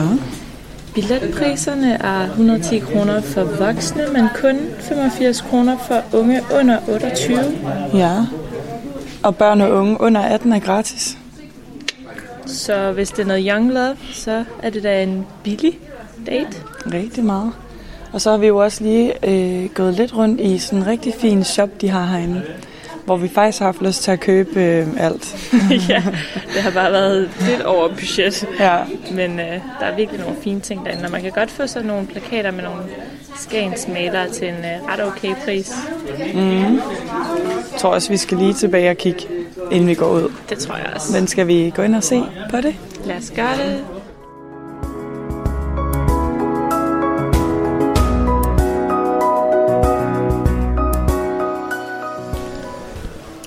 Nu er vi jo længere inde i hjertet på Skagens Museum. Vi er jo rent faktisk inde, hvor tingene sker. Hvad er dit førstehåndsindtryk? Jamen, jeg er faktisk ret sådan imponeret over de her malerier. Jeg ved ikke, hvorfor at de siger mig så meget, men der er sådan en form for... Nostalgi? Ja, Ja. ja. lige præcis. Og så En, og længsel til at være her i den tid. meget, Ja rigtig meget. Og selvom at det jo ikke ligefrem alle sammen er mundre billeder, øh, i hvert fald ikke her, hvor vi står nu, så der er alligevel også en vis romantik over det. Altså jeg vil sige, sådan hele den romantiske del er jo at ligesom falde ind i billedet, eller hvad man skal, altså fordybe sig i billederne, fordi det er vildt smukke motiver. Man kan sige, rammerne med turister og folk, der snakker, som man også kan høre i baggrunden, er jo ikke det, der skaber romantikken. Romantikken er det der med at fordybe sig i billederne og ligesom føle, at man, man er der, eller se detaljerne. Altså, det er jo små, vildt smukke romantiske motiver på mange af dem. Ja, og det der med at have en dialog sammen omkring billederne, det synes jeg faktisk kan rigtig meget, fordi man lærer hinanden at kende på en anden måde, og man ser ting fra hinandens perspektiver. Det er jo også forskelligt, hvilke detaljer man lægger mærke til, og hvad der snakker til en, og det er jo også meget romantisk på en måde. Men jeg vil så sige, at mange, jeg kender, synes måske ikke, at det er det allerfedeste i verden at gå på museum. Og der må man jo sige, at det er jo et museum i sin klassiske forstand. Mm. Altså, så hvis man ikke nyder at gå på museum normalvis, så ved jeg ikke, hvordan man vil have det med den her oplevelse. Nej, det tror jeg, du har helt ret i. Men øh, indtil videre tegner det sig godt fra, mi, fra mit hvad hedder det, synspunkt. Fra mit synspunkt. Ja. Lad os gå lidt videre. Ja.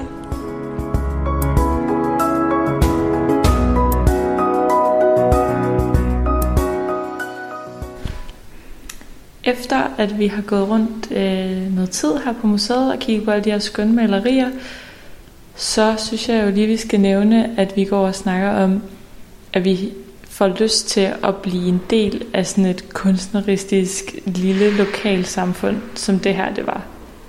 Altså helt vildt. Jeg synes, historierne og billederne er sådan fantastiske. Altså det er virkelig... Jeg kan i hvert fald virkelig godt fordybe mig i det, og går glædeligt og læser alle historierne. Øh, og med det skal man nok også sige, at man skal sætte lidt tid af til at være herinde. Jeg tror, uanset hvem man er, hvis man ikke synes, det er så fedt, hvis man nu får historierne med bag, bagved, at så er det jo et meget spændende sådan stykke kultur. Øh, og så tror jeg, at de fleste godt vil kunne sætte sig ind i, at det faktisk er ret fantastisk.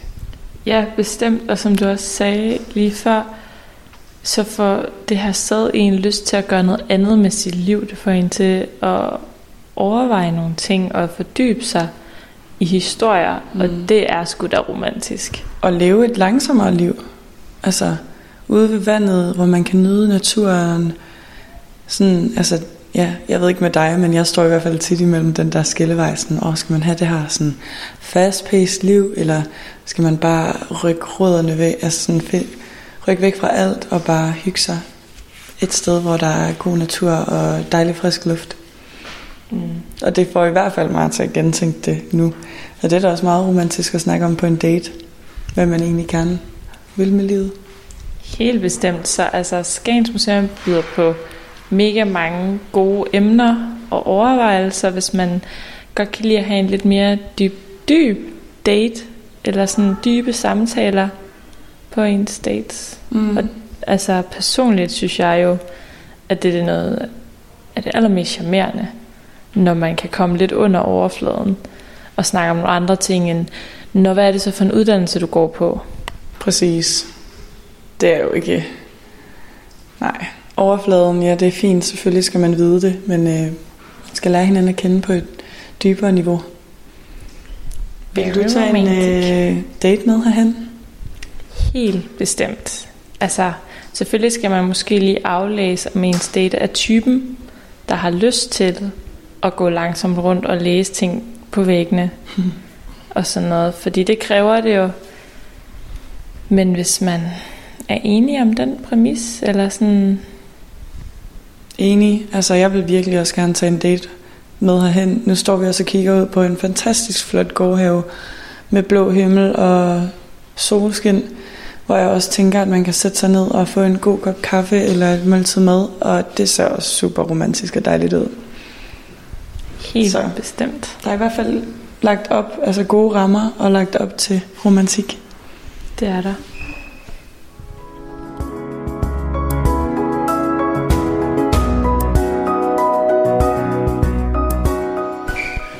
Så hvad rater du? Er du enig med TripAdvisor øh, 4,5 eller mere, mindre? Jamen, jeg må jo sige, at jeg faktisk, for at være helt ærlig, var ret øh, skeptisk egentlig, for jeg tænkte, okay, det er et museum, og det er jo ikke altid, at museer får en sådan helt op at ringe, men jeg er faktisk på en klokkeklar femmer. Samme. Helt klart en femmer for mig også. Helt klart noget, jeg gerne vil med en date. Men som du siger, er det vigtigt, at man altså lige forventningsafstemmer, er det noget, vi begge to gerne vil. Fordi hvis man har en med, som overhovedet ikke er interesseret, så er det nok ikke den fedeste oplevelse. Men øh, jeg tror, at TripAdvisor faktisk havde ret i, at den skal have en ret høj placering på sådan et kærlighedsbarometer eller romantisk barometer. Mm. Helt enig. Tak, TripAdvisor. tak, TripAdvisor. hej. Hej, hej. Det var altså øh, fjerde udgave af Test TripAdvisor. Det lød som om, at øh, pigerne havde haft en rigtig god tur. Her inden vi skal til at have dagens nyheder, så øh, vil jeg lige efterlade jer med en af de helt store kærlighedsbaskere, hvis du spørger mig. Kærlighed i klitterne holdet var nemlig tidligere i dagens program en tur på gaden i Skagen. Og efter vi var færdige med at rapportere, så blev vi øh, mødt af nogle unge gutter med en stor højtaler i cykelkurven. Og øh, de spillede den her for fuld smadre, og siden der har vi ikke øh, kunne holde op med at gå og nynde den. Så her er til jer, Fede Finn og Funny Boys, Kærligheden brænder.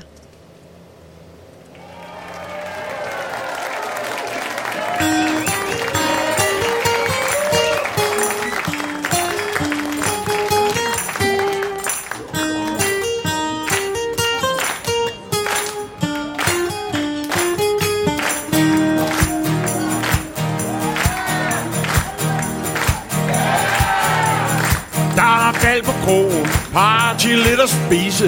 Der er en fin servering og en lækker servitrice. Hun stod der med en vaffel, vanilje og pistache.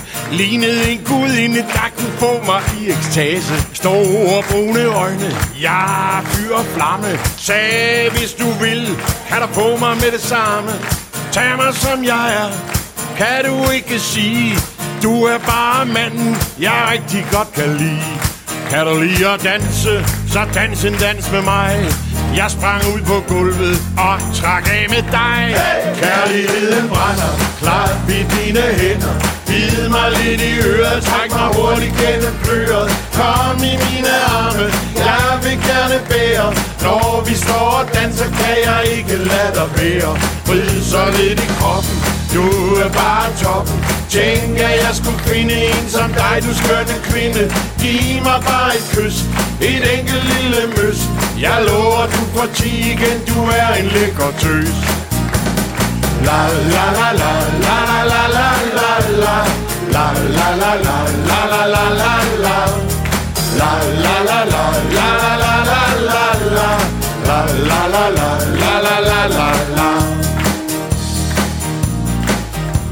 Solen blev til måne, vi dansede meget tæt.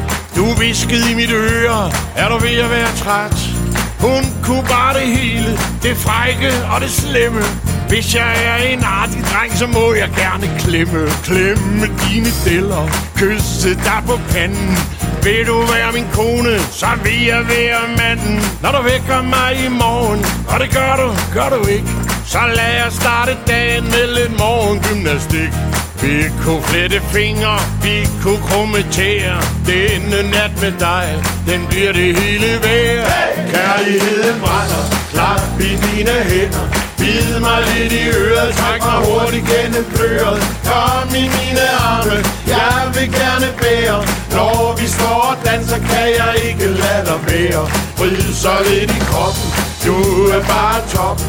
Tænk, at jeg skulle finde en som dig, du skønne kvinde. Giv mig bare et kys, et enkelt lille møs. Jeg lover, du får ti igen, du er en lækker tøs.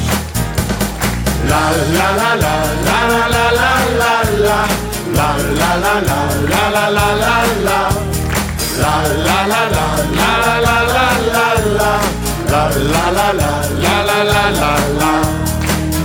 la la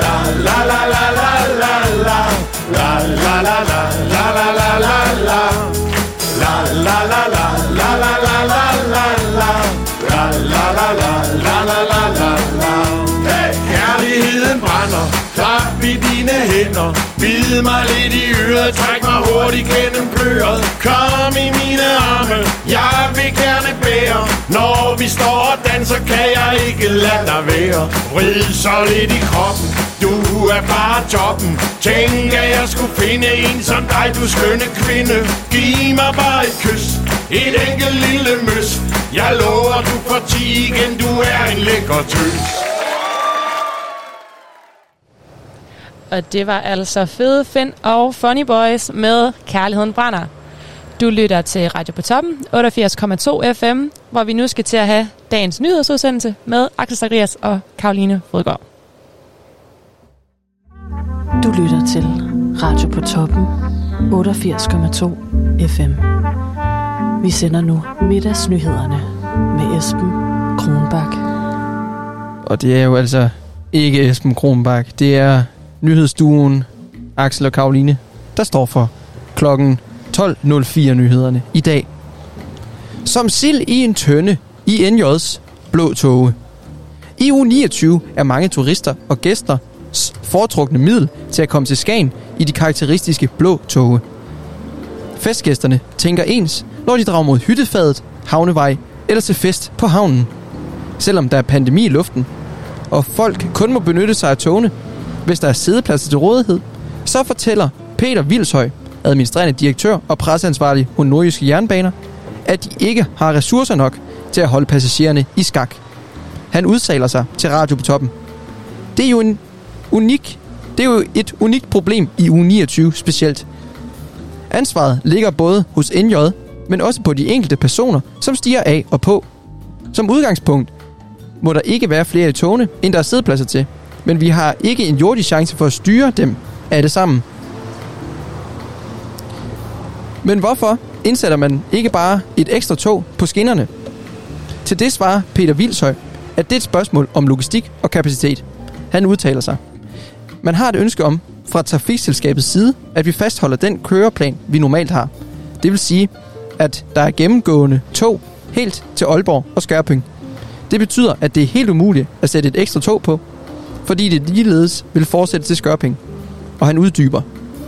Det vi sidder og kigger på lige nu, det er, at vi bliver nødt til at lave en speciel køreplan, ligesom vi gjorde med Skagen Festivalen. Det er jo ikke det samme som med bus. Togene kører på en helt bestemt rute og kan kun bevæge sig mellem punkt A og B. Hvis vi ikke propper et ekstra tog på skinnerne, så skaber det altså nye udfordringer, ligeledes hvis vi gjorde. Sidste år forsøgte nordjyske jernbaner også at sætte ind med togbusser, men det skulle vise sig at være en fiasko, fordi der ikke var nogen, der anvendte dem. Opfordringen fra Peter Vilshøj er den, at man skal forsøge at undgå myldretid, og hvis man kan se, at der er alt for mange på toget, så tag en vogn, udtaler han til Radio på Toppen. Beboerforeningen fra Skagens Centrum raser mod politiet. Beboerforeningen har sammen i en mail sendt kritik afsted mod Frederikshavns politi, nærmere rettet mod viceinspektøren Jon Lamp Henriksen. Her skriver de, at de ikke føler, at politiet gør en god nok indsats mod de mange turister, som har ramt Skagen her i ugerne 28, 29 og 30. Blandt andet lyder det således i mailen, som er blevet bragt i Skagen Avis. Uden at kunne dokumentere det, er vi overbeviste om, at der blev handlet og sniffet en del narko. Tirsdag nat stoppede festen ikke før omkring klokken 4.00. Der var støj og larm fra kompasset og spiret, og det kunne høres langt væk. Lørdag den 17. juli blev en mand gennemtæsket, står der i mailen. De mener simpelthen ikke, at politiet kan være det bekendt, og der er så meget ballade i Skagen, og derfor mener de, at de skal have bedre styr på det. Vi har forsøgt at få fat i Mogens Brandholm, formand for Beboerforeningen for Skagen Centrum, men det var desværre uden held. Og nu vil jeg lade Karoline Fodgaard, min gode kollega, tage over. Yes. Og Skagen Bryghus skænker nu også cocktails. Skagen Bryghus har nu Nordlund Cocktails i deres haner. Søren Folden fra Bryghuset fortæller. Det er helt nyt for os at, at prøve det, og det er faktisk indtil videre været en, en ret god succes. Det er faktisk en tilfældighed, at det lige er Nordlund Cocktails. Det kommer af deres nye aftale med Royal Peru, som der leverer solvand for dem. Men de har faktisk, og de har faktisk også et samarbejde med Nordlund Cocktails. Bryghuset forventer, at folk de kommer til at tage rigtig godt imod det. Og, og synes, det smager herligt. Det synes vi i hvert fald selv, det gør. Det vi har smagt. Mm. Og, øh, og at vi måske kan ramme et bredere publikum, end vi hidtil har gjort med... Vi har jo tidligere kun øh, kørt øl af vores eget specialbrød. Men nu prøver vi lige at, at bevæge os lidt ud på cocktailsiden, som er nyt for os. Fredag den 23. og lørdag den 24. juli kommer der også til at være arrangement i Skagens Bryghus med Nordlund Cocktails. Jamen, øh, i morgen øh, kommer der tre gutter fra Nordlund, som har helt styr på de her cocktails der, og så vil de lave cocktails i vores gårdhave, som kan rumme cirka 500 gæster. Og der er live musik fra kl. 15 til 18, øh, så vi forventer, at vi får sprøjt noget cocktails og noget øl over disken i morgen og lørdag. Cocktailsen, de kommer på de her specielle haner, som Søren Folk fortæller mere om her. Ja, de, de har nogle specielle haner, som, som, vi har, som Royal har sat til rådighed. Og der kører vi cocktails på. Og det har vi gjort, siden vi faktisk startede op i april måned efter corona. Så, øh, så indtil videre har det været meget positivt. Yes. Så hvis du er til cocktails eller savner andet at drikke en øl, så slå et smut forbi Skagen Bryghus, hvor de fremover går til at skænke de her lækre cocktails i lange baner.